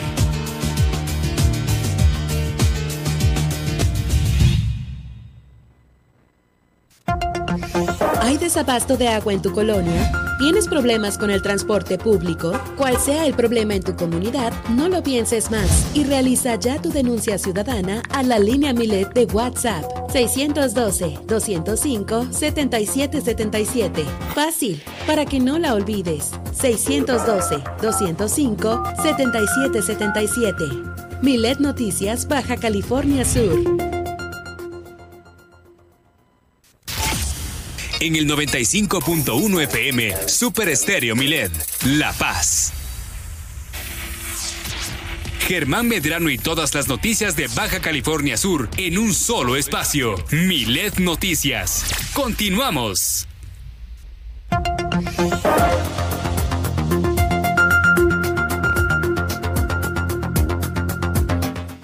Ahora sí ya tenemos al presidente en Palacio Nacional y sobre esto nos va a platicar el día de hoy Nadia, el resumen de la mañanera y la tendencia en Twitter, lo que hay ahorita en esta gran red social. Así es, como bien lo mencionas, después de su regreso, pues hoy pues está, está de nueva cuenta la mañanera y en primeros temas, bueno, pues estuvo por ahí el subsecretario de Seguridad, Ricardo Mejía, quien dio a conocer que el 21 de mayo, al, del 21 de mayo al 12 de julio, la Sedena ha logrado desmantelar 121 laboratorios para la fabricación de drogas sintéticas, lo que causó una afectación de más de 139.600 millones de pesos al narcotráfico. Pues yo creo que esta noticia le gusta a Biden porque, bueno, fueron uno de los temas centrales que se mencionaron, pues que les considero a Estados Unidos. En otros temas, eh, pues también se reveló que eh, pues se reunirá el personal de ciencias forenses del Tribunal Superior de Justicia de la Ciudad de México, donde compartirán los resultados con el médico especialista de la ONU Mujeres sobre el informe de la exhumación del cuerpo de la joven Devani Escobar. Además, dijo que será el próximo lunes 18 de julio cuando se den a conocer los resultados sobre los análisis para revelar las causas de la muerte de la joven de Escobedo, Nuevo León. En otros temas, pese a las críticas de la prensa y la oposición, el presidente López Obrador aseguró que su encuentro con Joe Biden fue favorable para ambas naciones porque se trataron temas de interés como la migración, el apoyo a Centroamérica, la emisión de visas de trabajo, las actividades de producción e inversiones. Además, el presidente aseguró que el plan de infraestructura en aduanas no se le impuso, que es un proyecto que se ha trabajado desde hace tiempo y que consiste en mejorar las aduanas con un segundo piso en toda la zona fronteriza de Tijuana, construir un libramiento en Sonora, ampliar la aduana en, Piedras Negras y se construye una nueva aduana en Nuevo Laredo. Por último, informó el presidente que tras su retiro se vendrá un nuevo libro. El mandatario pues reiteró que tras su despedida no volverá a los reflectores públicos y que escribirá un nuevo libro que se llame El pensamiento conservador. Lo dará a conocer tres años después de retirarse de la presidencia de la República y bueno pues así estuvo su regreso a la eh, pues conferencia. Es muy nostálgico. El muy regreso. nostálgico, ¿verdad? En otros temas, vámonos a la tendencia de hoy, es que se reporta un bombardeo ruso, el cual dejó al menos 12 fallecidos en Vinitsia, según autoridades ucranianas, y es que tres misiles rusos alcanzaron este jueves un bloque de oficinas en el centro de Vinitsia, esto pues al centro del oeste, eh, centro oeste del país, ¿no? Así lo informó el ministro de Defensa ucraniano, y según los primeros datos de los servicios de emergencia, hay al menos 12 personas fallecidas y más de 25 heridos. Ante ello, pues el presidente de Ucrania, Volodymyr Zelensky, calificó el ataque como un acto abierto de terrorismo. En otros temas, eh, Sergio Mattarella, el presidente de Italia, rechazó la renuncia de Mario Draghi y es que eh, pues Mario Draghi es el primer ministro del país, ¿no? Según lo informó a través eh, de un comunicado, pues la oficina del Palacio Presidencial italiano, ¿no? Draghi había anunciado la renuncia a su cargo después de la crisis desatada en su coalición gubernamental por uno de los principales socios, el movimiento Cinco Estrellas. Sin embargo, eh, Sergio Mattarella, como les repito, pues le solicitó al primer ministro presentarse ante el Parlamento para verificar si sigue contando con una mayoría para gobernar. En otros temas, fíjense que el SAT vuelve a ser tendencia ya que pues anunciaron una prórroga para el cumplimiento de diversas obligaciones fiscales, así que aquellos contribuyentes que tengan asuntos pendientes pues tendrán hasta el 31 de diciembre para habilitar el buzón tributario o bien registrar o actualizar sus medios de contacto. Por último, eh, pues es tendencia el hashtag Instagram Down porque al parecer eh, muchos usuarios en Twitter están reportando que su aplicación de Instagram no, está funcionando. está todo lo, que da. Ajá, comprobé hace unos momentos y pues me funcionó perfectamente. Y bueno, pues los últimos tweets son de hace 20 minutos. Esperemos que pues eh, esto no haya sido a nivel nacional, pero pues no. No, sigue, mira. Eh, si es en Instagram, ¿no? Sí es en Instagram. No sabemos si fue en algunas eh, regiones o en algunas partes del país, pero pues al menos aquí en La Paz sí lo tenemos. Ahí está, a todo lo que da. y bueno, pues así las tendencias al día de hoy, ya a poco menos de terminar la semana. Ah, sí, la semana, por supuesto. Ya mañana. Mañana la estaremos gozando. Sí. Eh, gracias, Nadia. En unos momentos más también los principales diarios de circulación nacional las principales portadas, las ocho columnas las trae Nadia Ojeda en un momento más. Vamos a hacer este recorrido por los municipios de Baja California Sur, el Instituto del Deporte de Los Cabos, el Centro de Control y Vigilancia C2 y la Dirección Administrativa de Seguridad Pública ya cuentan con nuevos encargados de despacho. ¿Qué fue lo que pasó en Los Cabos? Bueno, pues hubo cambios en el gabinete de eh, Oscar Lex, el profesor Lex eh, por allá hizo estos cambios eh, que, pues bueno, como bien lo, lo comentó en su momento, sirven para obviamente garantizar a la ciudadanía una mayor eficiencia en el funcionamiento y operación de la administración pública. Eh, se, dio, se dieron pues estos cambios justo esta semana, lo dio a conocer el propio alcalde y bueno, lo escuchamos a continuación sobre los principales cambios. Hay tres movimientos que ya se consensaron y que lo hicimos. Ricardo Hernán Manríquez Castillo es encargado de despacho de INDEM a partir de, ya y le vamos a dar todo el apoyo. Y el encargado del despacho del C2 a partir de ya va a ser encargado del despacho el, el teniente de navío Aarón Bautista Álvarez. Y encargado del despacho de la Dirección Administrativa de Seguridad Pública el ciudadano Rafael González Villa. Los ajustes que tenemos que hacer en la administración para que esto funcione. Diez meses no podemos estar experimentando ni estar, como lo comenté, el lunes en pugnas internas y quién tiene más poder que otro. Aquí es de trabajar y que cumpla cada quien con su función. Y a eso lo estamos invitando, a eso estamos haciendo la reflexión. Porque esta no es la primera ni la única sesión que vamos a tener. Cada dos, tres meses vamos a estarnos reuniendo y es lo mismo. Aquí tenemos que dar resultados porque el tiempo pasa rápido y no podemos estar experimentando. Tenemos que consensar lo que se tiene que mover, se mueve y lo que se tiene que ratificar, se ratifica. Ahí no hay vuelta de hoja. Las pugnas, ¿no? Así lo dijo el propio alcalde de Los Cabos, las pugnas entre una dependencia y otra, quien tiene más poder, pues ahí están estos primeros tres cambios y cada dos, tres meses va a haber más cambios según lo anticipó el alcalde de Los Cabos, Oscar Lex. Bueno, también allá estuvieron eh, directivos del Zapa de Los Cabos y de Comisión Federal de Electricidad eh, reunidos estuvieron encabezando esta reunión el ingeniero Arturo Javier Salgado, quien es el superintendente comercial de la zona sur del estado de Comisión Federal de Electricidad. ¿De qué se trata esta reunión? Bueno, pues van a hacer un estudio para regularizar las cargas de potencia del organismo y tener un ahorro sustancial en el pago del servicio de energía eléctrica. Y es que las cargas demandadas ante Comisión Federal de Electricidad a veces son por alguna mala conexión por ello, se van a verificar después de este estudio que sean las correctas y estén dentro de los registros de demandas máximas y mínimas, eh, como deben de estar bien conectadas las cosas ahí en el ayuntamiento. El pago de la energía eléctrica de los cabos es uno de los más eh, grandes que hace el ayuntamiento de los cabos. ¿Sabe cuánto se paga en energía eléctrica? 15 millones de pesos mensuales a Comisión Federal de Electricidad. 15 millones de pesos mensuales. Es por ello que pues están considerando eh, pues esta revisión para más o menos rebajarle entre un 8 y un 9% a los consumos que se tienen eh, hasta este momento. En esta reunión también asistieron algunos otros eh, directivos de ahí del Ayuntamiento de La Paz. Escuchamos a continuación al licenciado Roberto Baladés Arce, no tiene, no. Bueno, eh, ah, caramba. Aquí te lo vamos a suministrar, mi estimado operador de cabina. Sí, vamos a escuchar a continuación. Y qué raro, según aquí estaba, ahí te va. Eh, ay.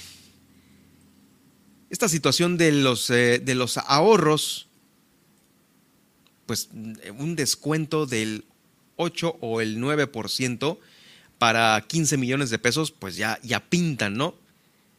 Ya pintan, lo cual eh, pues le va a caer muy bien a, los ahorros de ahí, de... Ya, ahí está, ya ves que sí lo encontraste, ahí está.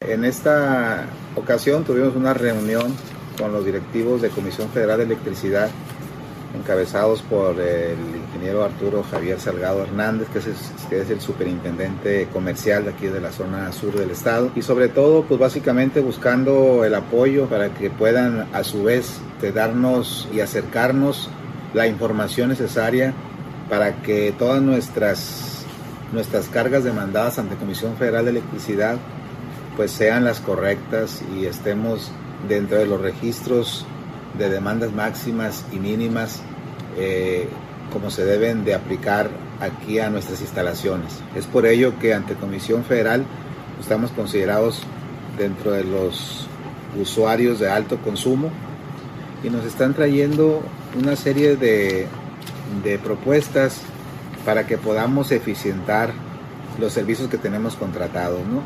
para poder en, en este mismo mes iniciar con una revisión de cada una de nuestras tomas y poder tener la oportunidad de aprovechar estos descuentos que nos está este, trayendo aquí el estudio de Comisión Federal para poder regularizar nuestras cargas de potencia y de que esto pues, nos pueda permitir un ahorro sustancial del, del pago de la energía eléctrica al organismo, que ellos nos están más o menos considerando que sea alrededor de un 8 al 9% lo que podemos ahorrarnos eh, con esta serie de verificaciones. Bueno, pues imagínense un descuento de entre el 5 al 8% por 15 millones de pesos, pues nada mal, ¿eh? Nada mal. Y es que esto se puede traducir en estos aparatos que a veces eh, se lo traduzco y se lo se lo doy a conocer como si fuera una situación doméstica en su casa, ¿no? ¿Cuántos de nosotros tenemos a lo mejor un aparato que consume demasiado? Aquellos aires acondicionados de ventana viejos eh, que hacían mucho escándalo, que jalaban un mundo de energía, eso puede ser una situación eh, que puede prevalecer en los edificios del ayuntamiento. Eh, también el tema de los focos, que eso es, es un ejemplo mucho más fácil de entender, ¿no? A diferencia de un foco incandescente a uno de LED, bueno, pues ahí está. Ahí está la diferencia. Y esto es lo que se quiere hacer allá en Los Cabos para eh, pues mantener de una mejor manera las finanzas municipales. Para más información de Los Cabos, en este momento hago contacto con Guillermina de la Toba, nuestra corresponsal, la corresponsal de Grupo Miled, porque bueno, aparte de todo, Guillermina, lo que nos has informado durante estas últimas dos semanas, la salud se, de nueva cuenta se hace presente y es que se ha dado a conocer que hay mucho cáncer de mama, pero que es ocasionado por el consumo de cigarro, por el tabaco. Adelante con tu reporte. Muy buenas tardes, Guille.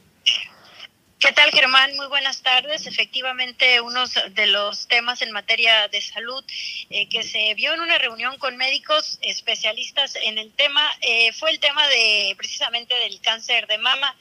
Eh, pues aseguran que dos de los principales factores que están originando es pues el estrés, la obesidad y también el consumo del tabaco.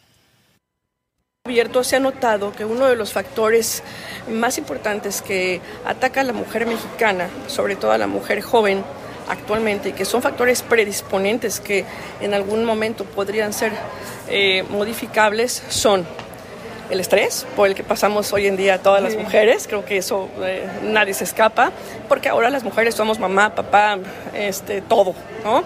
Y tenemos realmente eh, un, estrés, eh, un, pues una vida muy ajetreada, con muchas responsabilidades hijos, etcétera, etcétera, ¿no? Entonces, ese es uno de los factores más importantes, el estrés.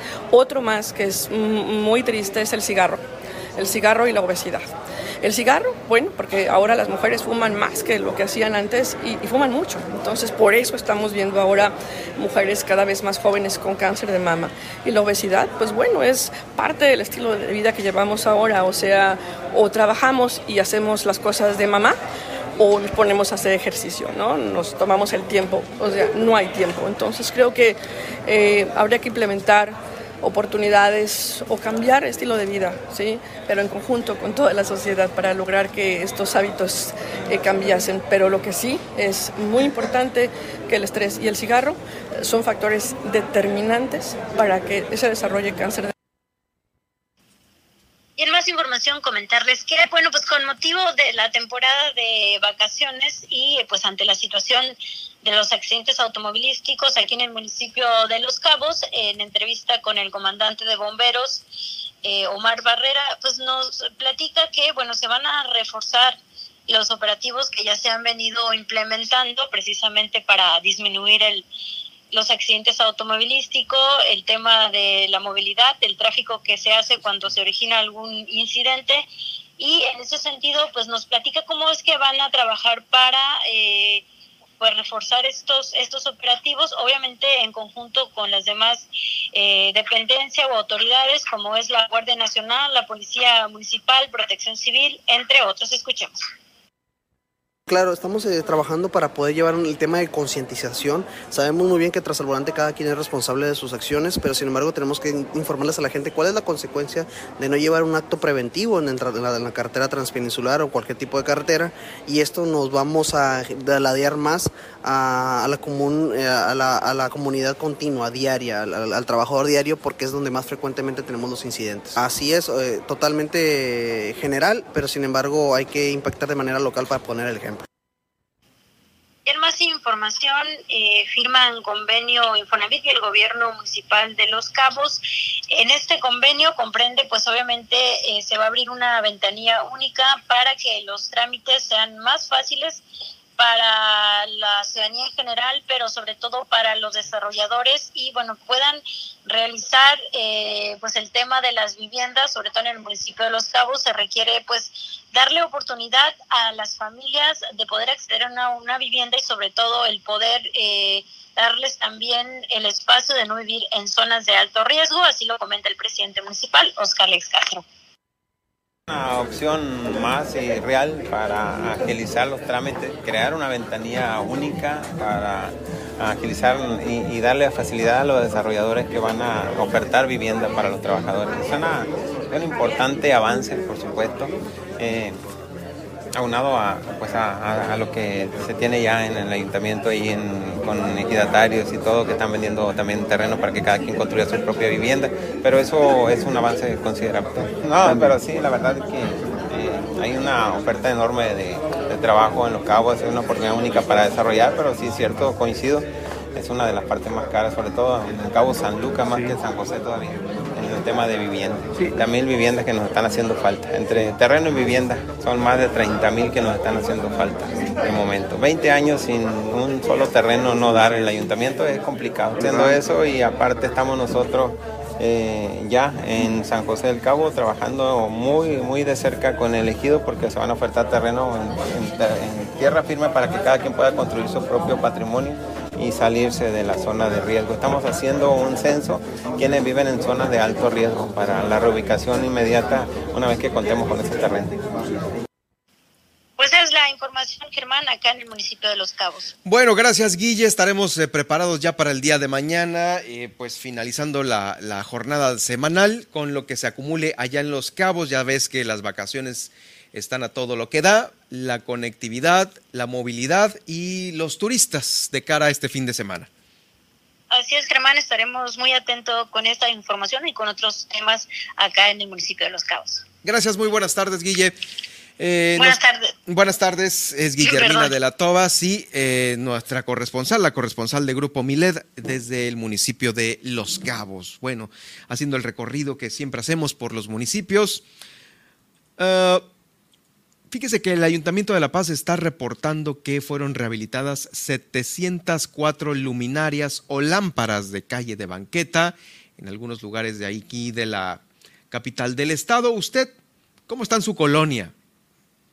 Hay algunas en donde pues ya afortunadamente de nueva cuenta hay luz, luz ahí que eh, alumbra la calle. Eso es algo muy bueno. Durante todo el mes de junio, personal de servicios públicos hicieron estas reparaciones de muretes, arreglo de cables en mal estado, instalaron nuevos focos que ha permitido rehabilitar un total de 704 luminarias aquí en La Paz. Esto lo dio a conocer Héctor Sánchez León, quien es el director de Servicios Públicos Municipales.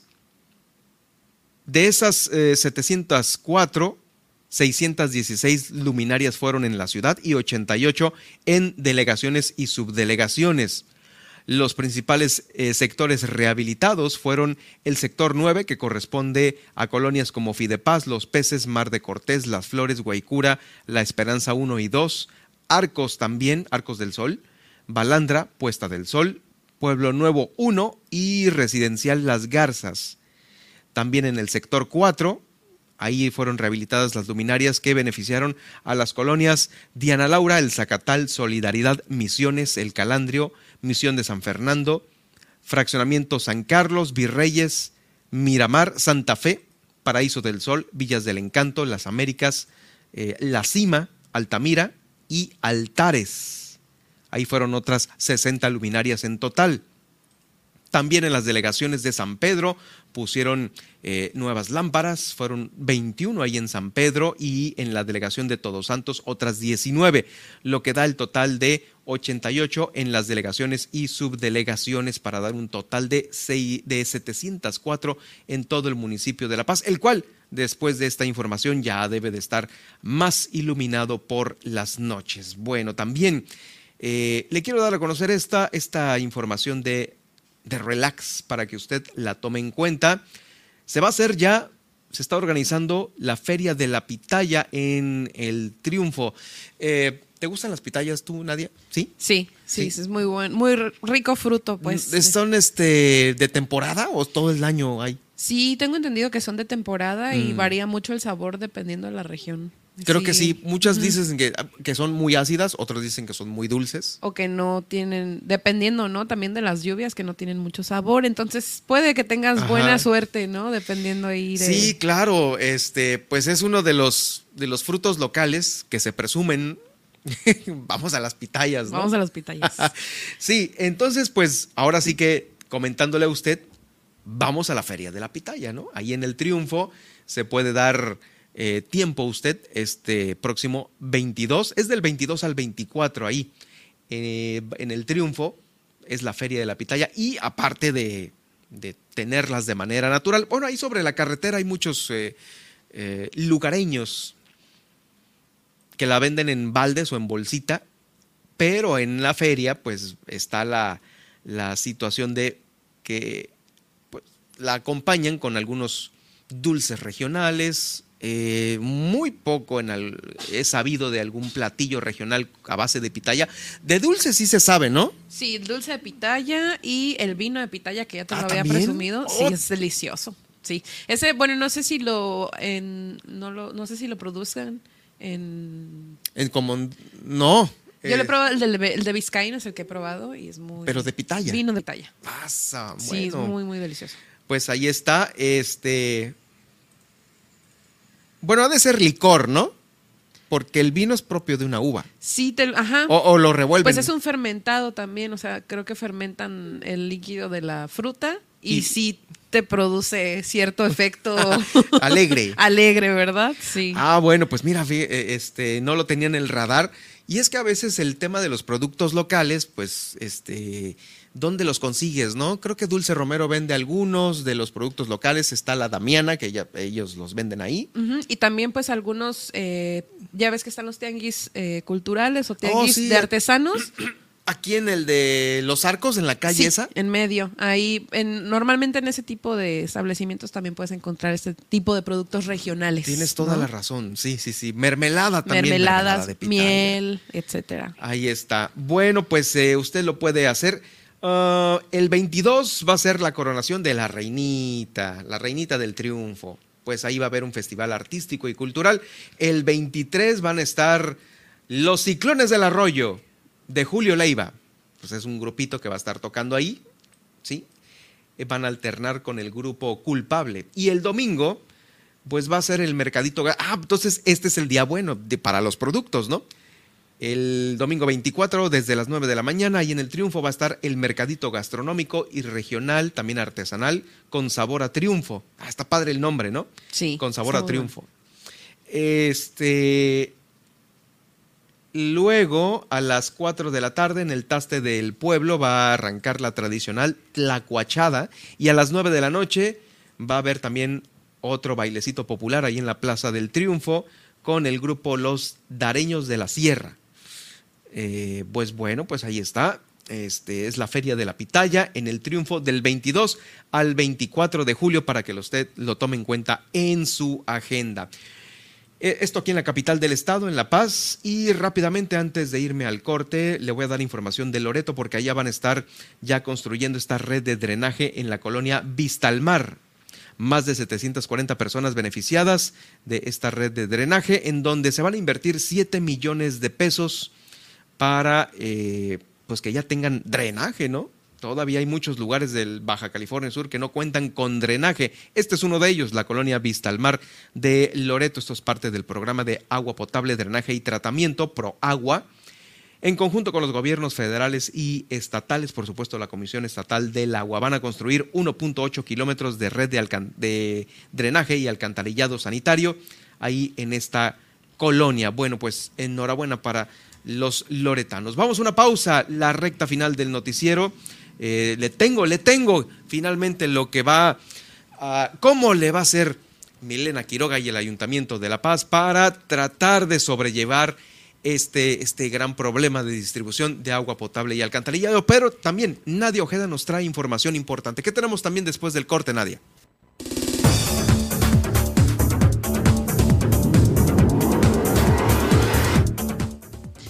Al regresar, tampoco se pierda los, principales portadas de los diarios nacionales e internacionales. Reinvestigarán uso de avión de la Guardia Nacional y además Walmart venderá pruebas de autodiagnóstico de COVID-19. Y en la internacional, eh, pues muere Ivana Trump, la primera esposa del expresidente Donald Trump. Le tendremos todos los detalles. Esto y mucho más al cierre de esta emisión en Milet Noticias Baja California Sur. En un momento regresamos.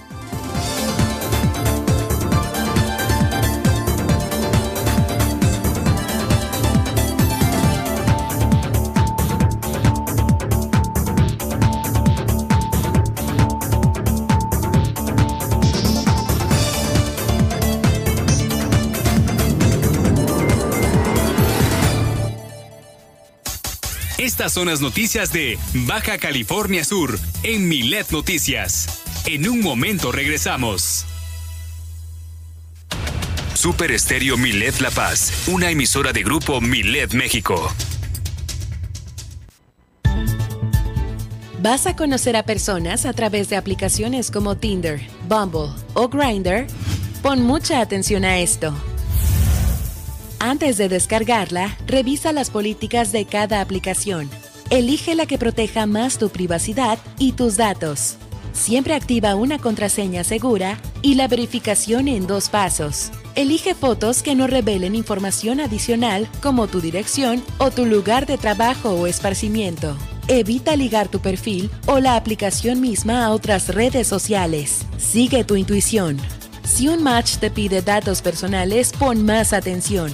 Mantén siempre la conversación vía la aplicación hasta que tengas más confianza y tengas más información sobre la nueva persona a conocer. Si decides conocerla físicamente, comparte tu ubicación en tiempo real a alguien de tu confianza durante tu cita. Finalmente, reporta comportamientos y perfiles sospechosos a la plataforma respectiva. Porque en Super Estéreo Milet queremos una mejor ciudad. Cambiemos, cuidemos y mejoremos nuestra ciudad. Esta es una campaña propia de Grupo Milet y Defensoras Digitales BCS en beneficio de Baja California Sur.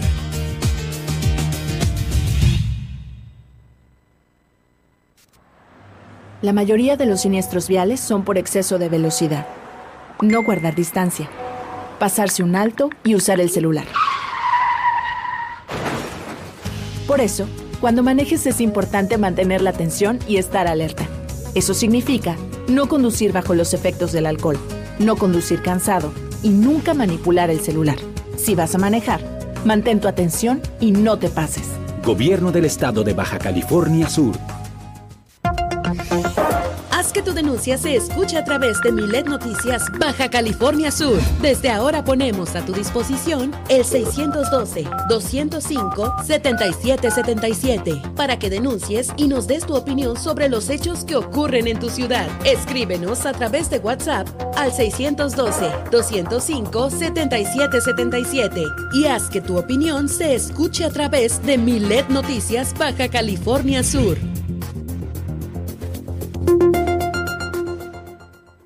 La regularización de autos ya está en marcha. Agenda tu cita al 612-123-9400, 123-9400. O acude al patio fiscal ubicado en Chametla, sobre la Transpeninsular. Este programa es temporal. La oportunidad es ahora. Gobierno del Estado, Baja California Sur, nos une. Super Estéreo Milet 95.1 Germán Medrano y todas las noticias de Baja California Sur en un solo espacio. Milet Noticias. Continuamos.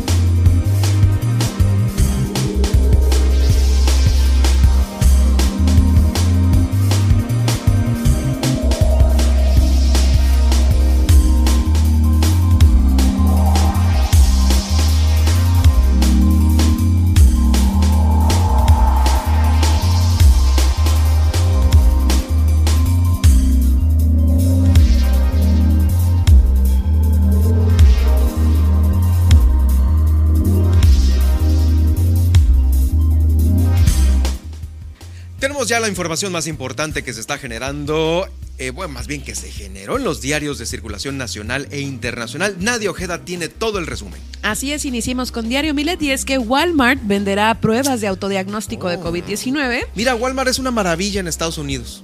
Pues- en Walmart te aplicaban la vacuna ahora el inicio ¿A de la... Sí, eh, la vacuna te la podías aplicar en farmacias y en la cadena de supermercados de Walmart, allá en Estados Unidos. Pues al parecer, bueno, no al parecer, es la primera empresa en nuestro país que eh, incluirá este producto a su catálogo de farmacia eh, por parte del laboratorio Roche. Y bueno, pues eh, esta es, tendrá un precio de aproximadamente de 990 pesos, el cual tendrá un material necesario para realizar cinco pruebas, lo cual es perfecto porque normalmente una prueba te cuesta de eso hasta 3 mil pesos. Sí, ¿no? porque te pones una y luego necesitas la otra para ver si ya estás negativo y así, ¿no? Y pues este al parecer te va a alcanzar para dos diagnósticos, lo cual está muy bien. Mm, y Eh, bueno, pues la prueba nasal de antígeno del SARS-CoV brinda resultados de, en aproximadamente 15 minutos y posee un 91.1% de sensibilidad. La nasal? la nasal y un 96.6% de especificidad. ¿Tú confiarías en un, en un pariente tuyo para que te pusiera el, el, hisopo en la nariz. Yo estaba pensando más en el, el momento de uno mismo, o sea, que te estés solito. Es como un harakiri, Me fui a, un panorama peor, ¿verdad? Este, pues mira, al momento estará de venta en Walmart Express y Walmart Supercenter, que bueno, pues estas son tiendas al interior de la República, pero esto ya nos da un indicio de que mm. próximamente puede ser que ya lo tengamos en las cadenas del país, ¿no? Exactamente, sí, más fácil, ¿no? no, pero creo que hay otras pruebas aparte de la nasal que que te dan un positivo o negativo, ¿no? Recuerdo que habíamos mencionado alguna eh, que era no, no era con el hisopo, era otro tipo de prueba no sé si por medio igual de, la saliva, creo que sí, pero pues bueno, al menos nos quieren hacer sufrir pues con, la, con el hisopo y pues esperemos, como te repito, ¿no? Que pronto la tengamos en, en los Walmarts de, de, a nivel pues nacional. por cierto, en el tema es que sí, mucha gente, mira, he sabido de gente que se aplica la prueba y de que no, es que me lastimó el, el, que me la aplicó, ¿no? Y otros que sí, o sea, se lastiman y tienen que ahí que pues les sale sangre en pocas palabras. Sí, a mí en el carrusel, sin piedad, mm, nombre. No, y el, no sé si el chavo me escuchó, pero sí le dije hasta, ya que nos íbamos en el carro, no te imaginas. Y en esta segunda ocasión. pero yo veía que el carrusel, porque yo también fui al carrusel, pero que iban circulando rápido. Entonces dije yo, esta onda es rapidísima, no hay bronca, así pum, ya. y hasta le tomaba el tiempo al carro de enfrente. Mira, eso se, se tardó tres, de 3 a 5 segundos en todo el tema. Ah, bueno, pues voy a sacrificar esos 3 segundos de mi vida para que ya, listo, ya. Listo, librado. Pero son eternos. Es eterno el tiempo del hisopo en la nariz. Y este, y en la segunda ocasión sí fue menos doloroso. No sé si ya iba mentalizada, pero sí es, es un, como dices tú, es un jaira. Tiene que tener mano, hombre. Así como te inyectan. Como te inyectan. Como dice, ay, las monjitas tienen mano para la, para las, para las para inyecciones. Las inyecciones. No, pues el, la mona o el vato del COVID pues también debe de tener. Debería ser igual. No, debería ser igual. Sí, muy bien. Pues bueno, pasemos a. Bueno, no dije lo más importante. Encuentra esta y más información en nuestro sitio milet.com, donde podrás leer nuestro diario en versión PDF y sintonizar nuestras más de 17 frecuencias transmitiendo en vivo a nivel nacional. Grupo Milet cuenta con presencia en Estados Unidos a través de ciudades como Las Vegas, San Antonio, Texas y Oklahoma City. Vamos ahora con el Universal y es que eh, reinvestigarán el uso del avión de la Guardia Nacional y es que no sé si usted recuerda que eh, pues hace unos pues escasas semanas eh, pues funcionarios de Morena estaban utilizando este avión para ciertas giras, ¿no? Pues bueno, la Sala Superior del Tribunal Electoral del Poder Judicial de la Federación le ordenó a la sala especializada volver a analizar el posible uso indebido de recursos públicos por la utilización de la aeronave de la Guardia Nacional en un mitin de Morena para promover la consulta de revocación de mandato. Esto luego de que la sala especializada pues determinara que no existía un uso indebido, ¿no? De recursos porque la aeronave se utilizó para asuntos de seguridad. Eh, pues bueno, este proyecto lo está liderando la magistrada Janine Otalora quien expone que si se desprenden elementos suficientes para demostrar que eh, pues esta, esta acción pues está fuera de pues de contexto no la sala responsable deberá valorarlas de nueva cuenta de manera exhaustiva y en su caso determinar si se requiere la realización de mayores diligencias para resolver eh, esta situación no sobre las impugnaciones promovidas por el secretario de gobernación Adán Augusto López y el secretario de seguridad pública de Veracruz se confirmó que incumplieron la ley al promover la revocación de mandato Y bueno, pues esta situación, eh, pues desde el 16 de junio, ¿no? La sala regional especializada descartó que el secretario de Gobernación y otros funcionarios utilizaran esto de forma indebida, pero como les digo, se está eh, pues luchando ahí para que se vuelva a revisar esta situación porque pues era eh, algo con objeto pues político, ¿no? Con propaganda política que aunque fuera nuestro presidente, no dejaba de ser una consulta popular. En otros temas, el Excelsior publica que en Salazar defiende buena relación con López Obrador tras Y es que el embajador de los Estados Unidos en México, pues eh, se defendió, ¿no? Tras ser acusado en la prensa de poner en peligro los intereses estadounidenses.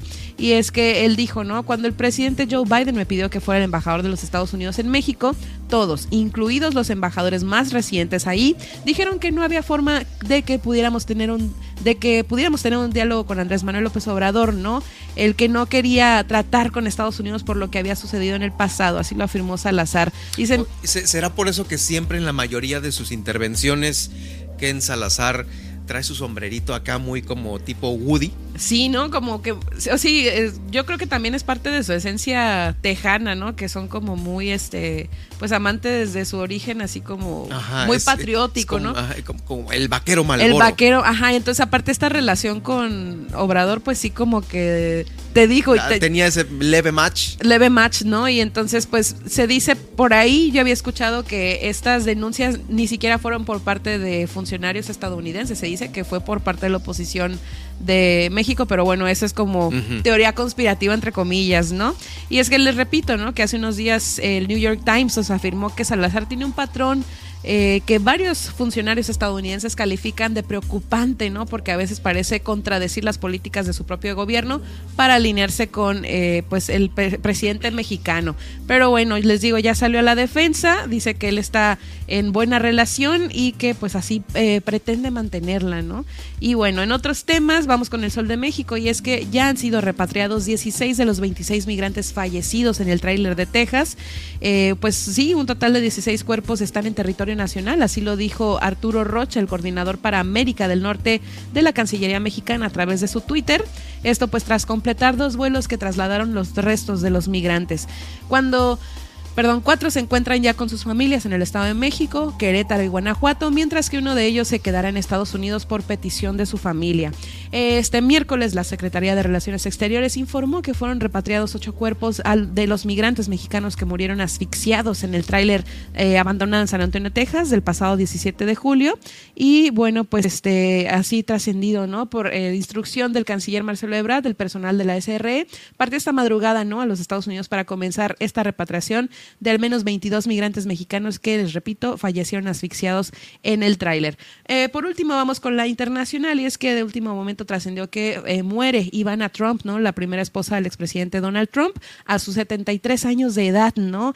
Eh, Ivana Trump, quien formó la mitad de una poderosa pareja publicitaria en la década de los 80 como la primera esposa de Donald Trump y la madre de sus hijos mayores, pues murió en la ciudad de Nueva York. Y bueno, al respecto, a través de, de Trump Social, la red social del el expresidente, pues, ah, pues sí. sí, sí la tiene confirmó que le entristece mucho informar a todos los que la amaban, de los cuales hay muchos, dice. Ivana Trump falleció en su casa de la ciudad de Nueva York. Y por último, pues en los flashazos que le platicaba ¿no? anteriormente, eh, pues el primer ministro italiano anunció la renuncia, pero como le comento, eh, pues hay una contraparte ahí que no quieren que se vaya. Y bueno, pues esta es una decisión, ¿no? Luego de que los senadores del Movimiento Cinco Estrellas de la coalición de Italia, pues retirara su apoyo durante una moción de confianza. Por último, también detienen a un hombre acusado de violar a una niña de 10 años a quien se le impidió abortar en Ohio. A la niña se le prohibió legalmente interrumpir su embarazo y pues eh, su estado natal, en su estado natal, ¿no? Esto no está permitido, por lo cual pues se trasladó eh, al vecino Indiana, ¿no? Para procederse perdón, para someterse al ah, procedimiento. Ah, y pues son unas de las consecuencias que les habíamos eh, platicado, ¿no? De la que derrocaron este asunto del eh, pero se fue a Indiana. Se fue a Indiana, sí, y allá pues ya no la, no le permitió, ¿no? Este, no le permitieron realizar este procedimiento. Y les digo, pues son estas consecuencias negativas, ¿no? Imagínense esta niña, pues que 10 años. no, no, no, está y aparte, eh, sí, evidentemente fue una violación. Sí, fue así es una violación. Y bueno, pues así con las nacionales e internacionales al día de hoy. Todavía, fíjate que el nota del día de hoy que se está generando, eh, viste la serie de House of Cards. No la vi, pero sí me sé todo el chismecito ah, de bueno, el chisme Kevin, de Kevin Spacey. Bueno, pues está dando nota en este momento el actor estadounidense Kevin Spacey, quien usted seguramente lo identifica por esta serie de House of Cards, se declaró no culpable ante un tribunal británico de los cinco delitos sexuales que se le imputan, presuntamente cometidos contra tres hombres entre el 2005 y el 2013 en Reino Unido. Kevin Spacey que había sido acusado formalmente el pasado 13 de junio, compareció ante el Tribunal Penal de Old Bailey en el centro de Londres en medio de una gran atención mediática de medios de comunicación y ahí está, ¿no? Por lo pronto pues ya no lo hemos visto en ninguna otra producción, ni de serie, televisión, cine, mucho menos. ¿no? Teatro, que él hacía teatro. También, sí, de los mejores acto- actores eh, que han estado en, pues, en diversas eh, pantallas y plataformas, pues ahí está, se declaró no culpable. El día de hoy, a ver qué es lo que se resuelve ahí en, esta, en este tribunal penal de Old Bailey en el centro de Londres. Es el tema. Bueno, pues ahorita en unos momentos más le tengo el resumen. Mientras tanto, ya finalmente lo que le comentaba al principio del noticiero, ¿qué va a hacer Milena Quiroga? ¿Qué van a hacer en el Ayuntamiento de La Paz para eh, tratar de librar esta crisis del agua que tenemos en estos últimos días, en estas últimas... no, me, me van a, a criticar, ¿no? No son días, llevan meses, Meses, sin sí. agua. Y aquí también efectivamente hemos recibido durante meses muchas de sus eh, eh, denuncias en la línea Milet 612-205-7777. Mire, ya le habíamos comentado que la alcaldesa confirmó que tienen los piperos un pozo, pero ellos suspendieron el servicio de distribución porque quieren todavía seguir eh, llenando las pipas a través de otros pozos que pues se los piden a Milena Quiroga y Milena dice, no, pues estos pozos son directamente para la ciudadanía, para las colonias, donde a cuentagotas les está llevando, llegando el agua por el tema de la reparación de calles y algunas otras situaciones. Bueno, pues ha invitado a hoteleros, a purificadoras, a restaurantes para que soliciten estas pipas eh, al ayuntamiento directamente y se les pueda surtir el agua. Inclusive hay un particular que está dispuesto a ofrecer agua de su, de su pozo para también brindársela a los piperos de manera temporal. Recordemos que esta es una situación particular. Los piperos y los particulares que tienen un pozo, pues entre ellos se ponen de acuerdo, como en esta ocasión, para ver si los piperos llenan sus, sus, este, sus eh, pipas ahí en, este pozo particular. Pero es muy aparte el sistema de, de- de pozos que tiene el Ayuntamiento de La Paz. Y aparte, pues el Ayuntamiento de La Paz no tiene obligación alguna en surtirles de agua a los piperos. Digo, los piperos son particulares, no son parte de las pipas de distribución del organismo de agua potable. Vamos a escuchar a Milena Quiroga sobre este tema. usuarios preocupados por las eh, potabilizadoras, algunas potabilizadoras este, y algunos hoteles eh, que no están recibiendo el servicio por parte de las pipas particulares, preocupados. Eh, yo les quiero informar que ellos tienen su fuente de agua, pero por una decisión propia decidieron no dar el servicio pidiéndonos a nosotros que, que les demos alguna propuesta de más agua para poder ellos prestar su servicio. ¿no? Eh, nosotros lo consideramos injusto, puesto que están eh, generando un conflicto innecesario, porque ellos tienen un pozo, tienen las pipas y pueden dar el servicio en cualquier momento, pero decidieron no darlo. ¿no? Eso es ajeno completamente a nosotros. Sin embargo, con mucho gusto nosotros atendemos a la población. Eh, ellos iban a estar aquí a las 8, estuvieron, yo atendí una llamada, regresé, ya no estaban, no contestan. Te- Les teníamos una propuesta de un particular que muy amablemente se comunicó con nosotros para poder eh, eh, apoyarles con, un volumen en su posto, pero bueno, creo que ya es decisión de ellos, el que se hayan retirado de esta reunión. Nosotros seguiremos con las puertas abiertas y, en diálogo. Bueno, pues ahí está, ahí escuchó la alcaldesa, es decisión de ellos si pues llenan sus pipas o no las llenan con, lo, con, con, la garza, el pozo que tienen asignado para ellos. Por lo pronto también a partir de hoy está este programa emergente de abastecimiento de agua que quedó establecido en esta reunión que tuvo Milena Quiroga, la presidenta municipal de La Paz, con representantes de la Sedena, de la Marina, de la API y de los bomberos con quienes ha establecido esta alianza. Después de esta reunión, eh, donde se va a surtir primero agua es en la zona centro de la ciudad, ya que es una de las zonas en las que se tiene una mayor dificultad para suministrar el agua en esta misma temporada. También se va a establecer un, un, calendario con las rutas para dar cobertura a las colonias que tienen mayor desabasto durante estos próximos dos meses de sequía y posteriormente se brindará el servicio bajo un esquema de tandeo a través de las mismas pipas va a haber días y horas asignados para cada sector.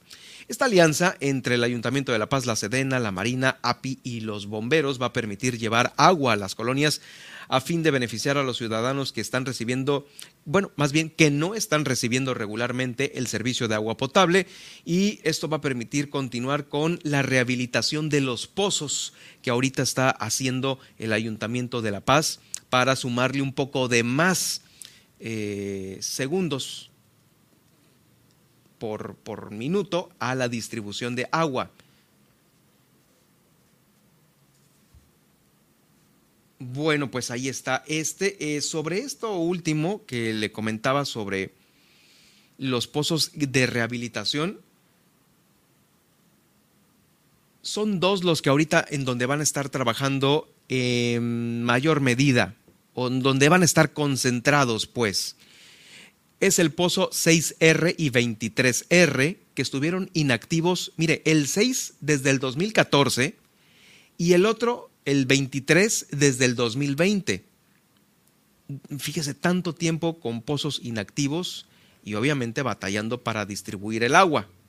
¿Por qué estás inactivos? Fíjoles, pues vaya usted a saber, si es por un tema de mantenimiento, pero los olvidaron desde el 2014 y desde el 2020. Eh, le van a meter 570 mil pesos a su rehabilitación y van a sumarle de 15 a 20 litros por segundo más a la distribución de agua aquí en la capital del estado. Esto lo está confirmando el director del sistema de agua potable y alcantarillado, Mario Galvez. En estos trabajos de rehabilitación, eh, se estima que queden concluidos en un lapso de 10 a 12 días. Vamos, póngale que para finales de julio, iniciando agosto ya tienen que estar eh, andando estos pozos, el 6 y el 23, aquí en la capital del estado. Ah, todavía se prevé que tenga una presión muy baja la distribución de agua aquí en la capital del estado. Esto, una vez que estén ya trabajando, el 6 y el 23, el pozo número 6 y el 23, se va a beneficiar de entre 6 a 7 mil habitantes en las siguientes colonias. Van a tener mejor distribución de agua en la colonia Lázaro Cárdenas, en Laguna Azul, en Márquez de León, en Villas de Guadalupe, Vista Hermosa, Cerro del Cardón, Guelatao, Guerrero y la colonia Roma. Es lo que hasta ahorita el Ayuntamiento de La Paz está dando a conocer por esta la rehabilitación de dos pozos más. Eh, pues bueno, esperemos que sí, poco a poquito llegue más agua a la capital del estado. Ya para cerrar y casi casi irnos al resumen, son 619, eh, no, de los 619 que había ayer, hoy hay 2.632. De los 2.619 de ayer, hoy hay 2.632 casos activos de COVID-19. 1.247 en La Paz, 860 en Los Cabos, 241 casos en Mulegé, 254 en Comondú y 30 casos activos en Loreto. Hay 41 sospechosos que en las próximas horas se va a saber si dieron positivo o negativo. 41 sospechosos, ¿eh? Bueno, a todo esto, el día de hoy les recuerdo que se llevó a cabo la vacunación ahí para menores de entre 5 y 11 años en el Poliforum de la Universidad Autónoma de Baja California Sur. Ahí estaban varios chavos y vamos. Eh, híjole, lo que son las cosas, los los pequeñines, ¿no? El efecto dominó. Había una niña, me tocó por ahí ver, híjoles, que estaba pataleando, gritando, a, ahora sí que a pulmón, había todo pulmón. Pues nada, que con esa niña empezaron los efectos dominó con los otros niños y empezaron a llorar los demás, ¿no? Por el tema de, nah, que el piquete y la inyección y a mí no me gusta y no estoy lista. pues, híjoles, sí, fue todo un, fue todo un tema. Un tema. Entonces, pues bueno, pero la protección ahí está, ¿no? Es la Pfizer, la que se está aplicando para los pequeños. Eh, hoy fue eh, un día de vacunación y próximamente le vamos a dar a conocer el calendario porque se agotó esto, ¿eh? No sé si porque eran pocas las vacunas o porque en realidad pues mucha gente quiso llevar a, a sus chavos, ¿no? Entonces pues vamos a informarles puntualmente de esta, de esta nueva fecha para sacar la cita y luego vacunar a los pequeños. Eh, también le informo que la Universidad Autónoma de Baja California Sur está dando inicio a los cursos de idiomas para este, para este, este, este periodo vacacional. Mucha gente, pues por el, tema de las vacaciones, ah, voy a hacer algo diferente, voy a aprender un idioma distinto. Ah, pues eh, la universidad ya estará desde este próximo lunes 18, iniciando las inscripciones a los nuevos cursos de lenguas extranjeras. Este próximo lunes 18, tanto para La Paz como para Los Cabos. Usted puede eh, meterse a clases de ruso, de italiano, de alemán, de japonés, de francés, de inglés, chino, mandarín y español para extranjeros. Esto va a costar más o menos unos 1.150 pesos para cualquiera que desea aprender y para los alumnos de la universidad va a costar 300 pesos cualquier curso eh, de idioma eh, extranjero. El periodo va a cerrar el 25 de julio, hay un límite por los salones y van a empezar los cursos el primero de agosto. También va a haber una modalidad sabatina intensiva eh, que va a iniciar el 6 de agosto. Para que lo tomen en cuenta, son los cursos de idioma ahí en la Universidad Autónoma de Baja California Sur. Y bueno, vámonos al resumen rápidamente de este día.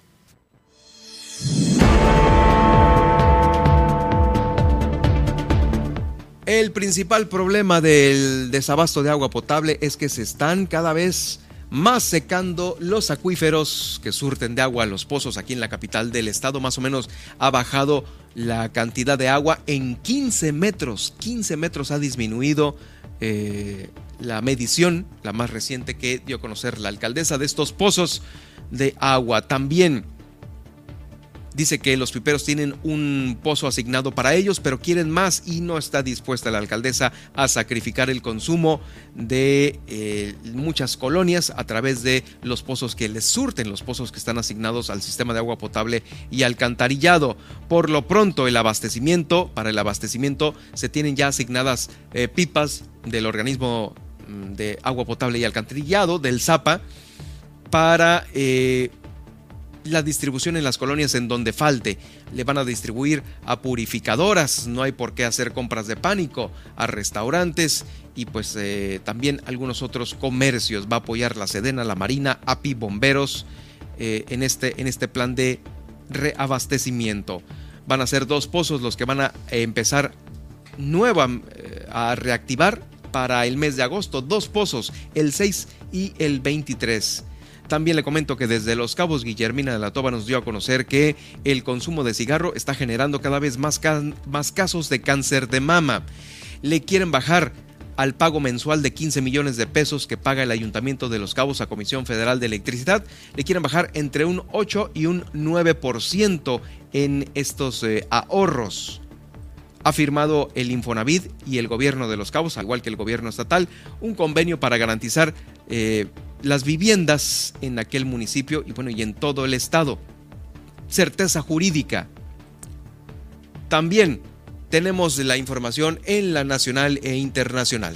Así es, Walmart México anunció que en su catálogo de productos de farmacia van a incluir a la venta las pruebas nasales de, autodiagnóstico para el COVID-19 del laboratorio Roche, las cuales ya están disponibles en Walmart Express y Walmart Supercenter en el interior de la República, con un precio de lanzamiento de 990 pesos. En otros temas, reinvestigarán el uso del avión de la Guardia Nacional y es que eh, pues volverán a analizar el posible uso indebido de recursos públicos para la utilización de esta aeronave que se utilizó para un meeting de Morena para promover la consulta de revocación de mandato. Además, quien Salazar defiende su buena relación con el presidente de México y es que el embajador en este país pues habló sobre las críticas que surgieron debido a la relación con dicho presidente. Dijo, mi trabajo era tratar de entenderlo a él. En otros temas, ya han sido repatriados 16 de los 26 migrantes fallecidos en un tráiler de Texas. Los cuerpos de 16 de los 26 migrantes encontrados muertos el mes pasado en este tráiler pues ya se han repatriado, ya están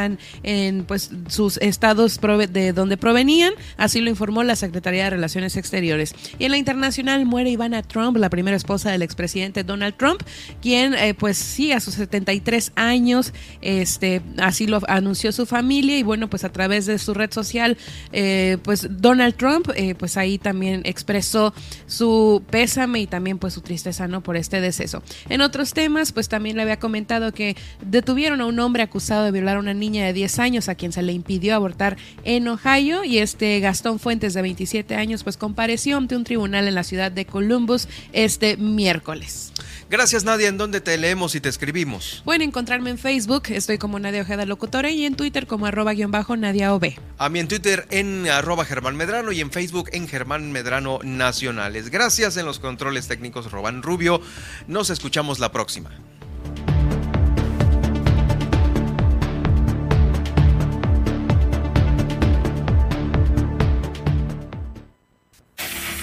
Le hemos informado en Milet Noticias Baja California Sur. Germán Medrano lo espera de lunes a viernes a partir de las 2 de la tarde en el 95.1 FM en La Paz y 91.5 FM en Los Cabos.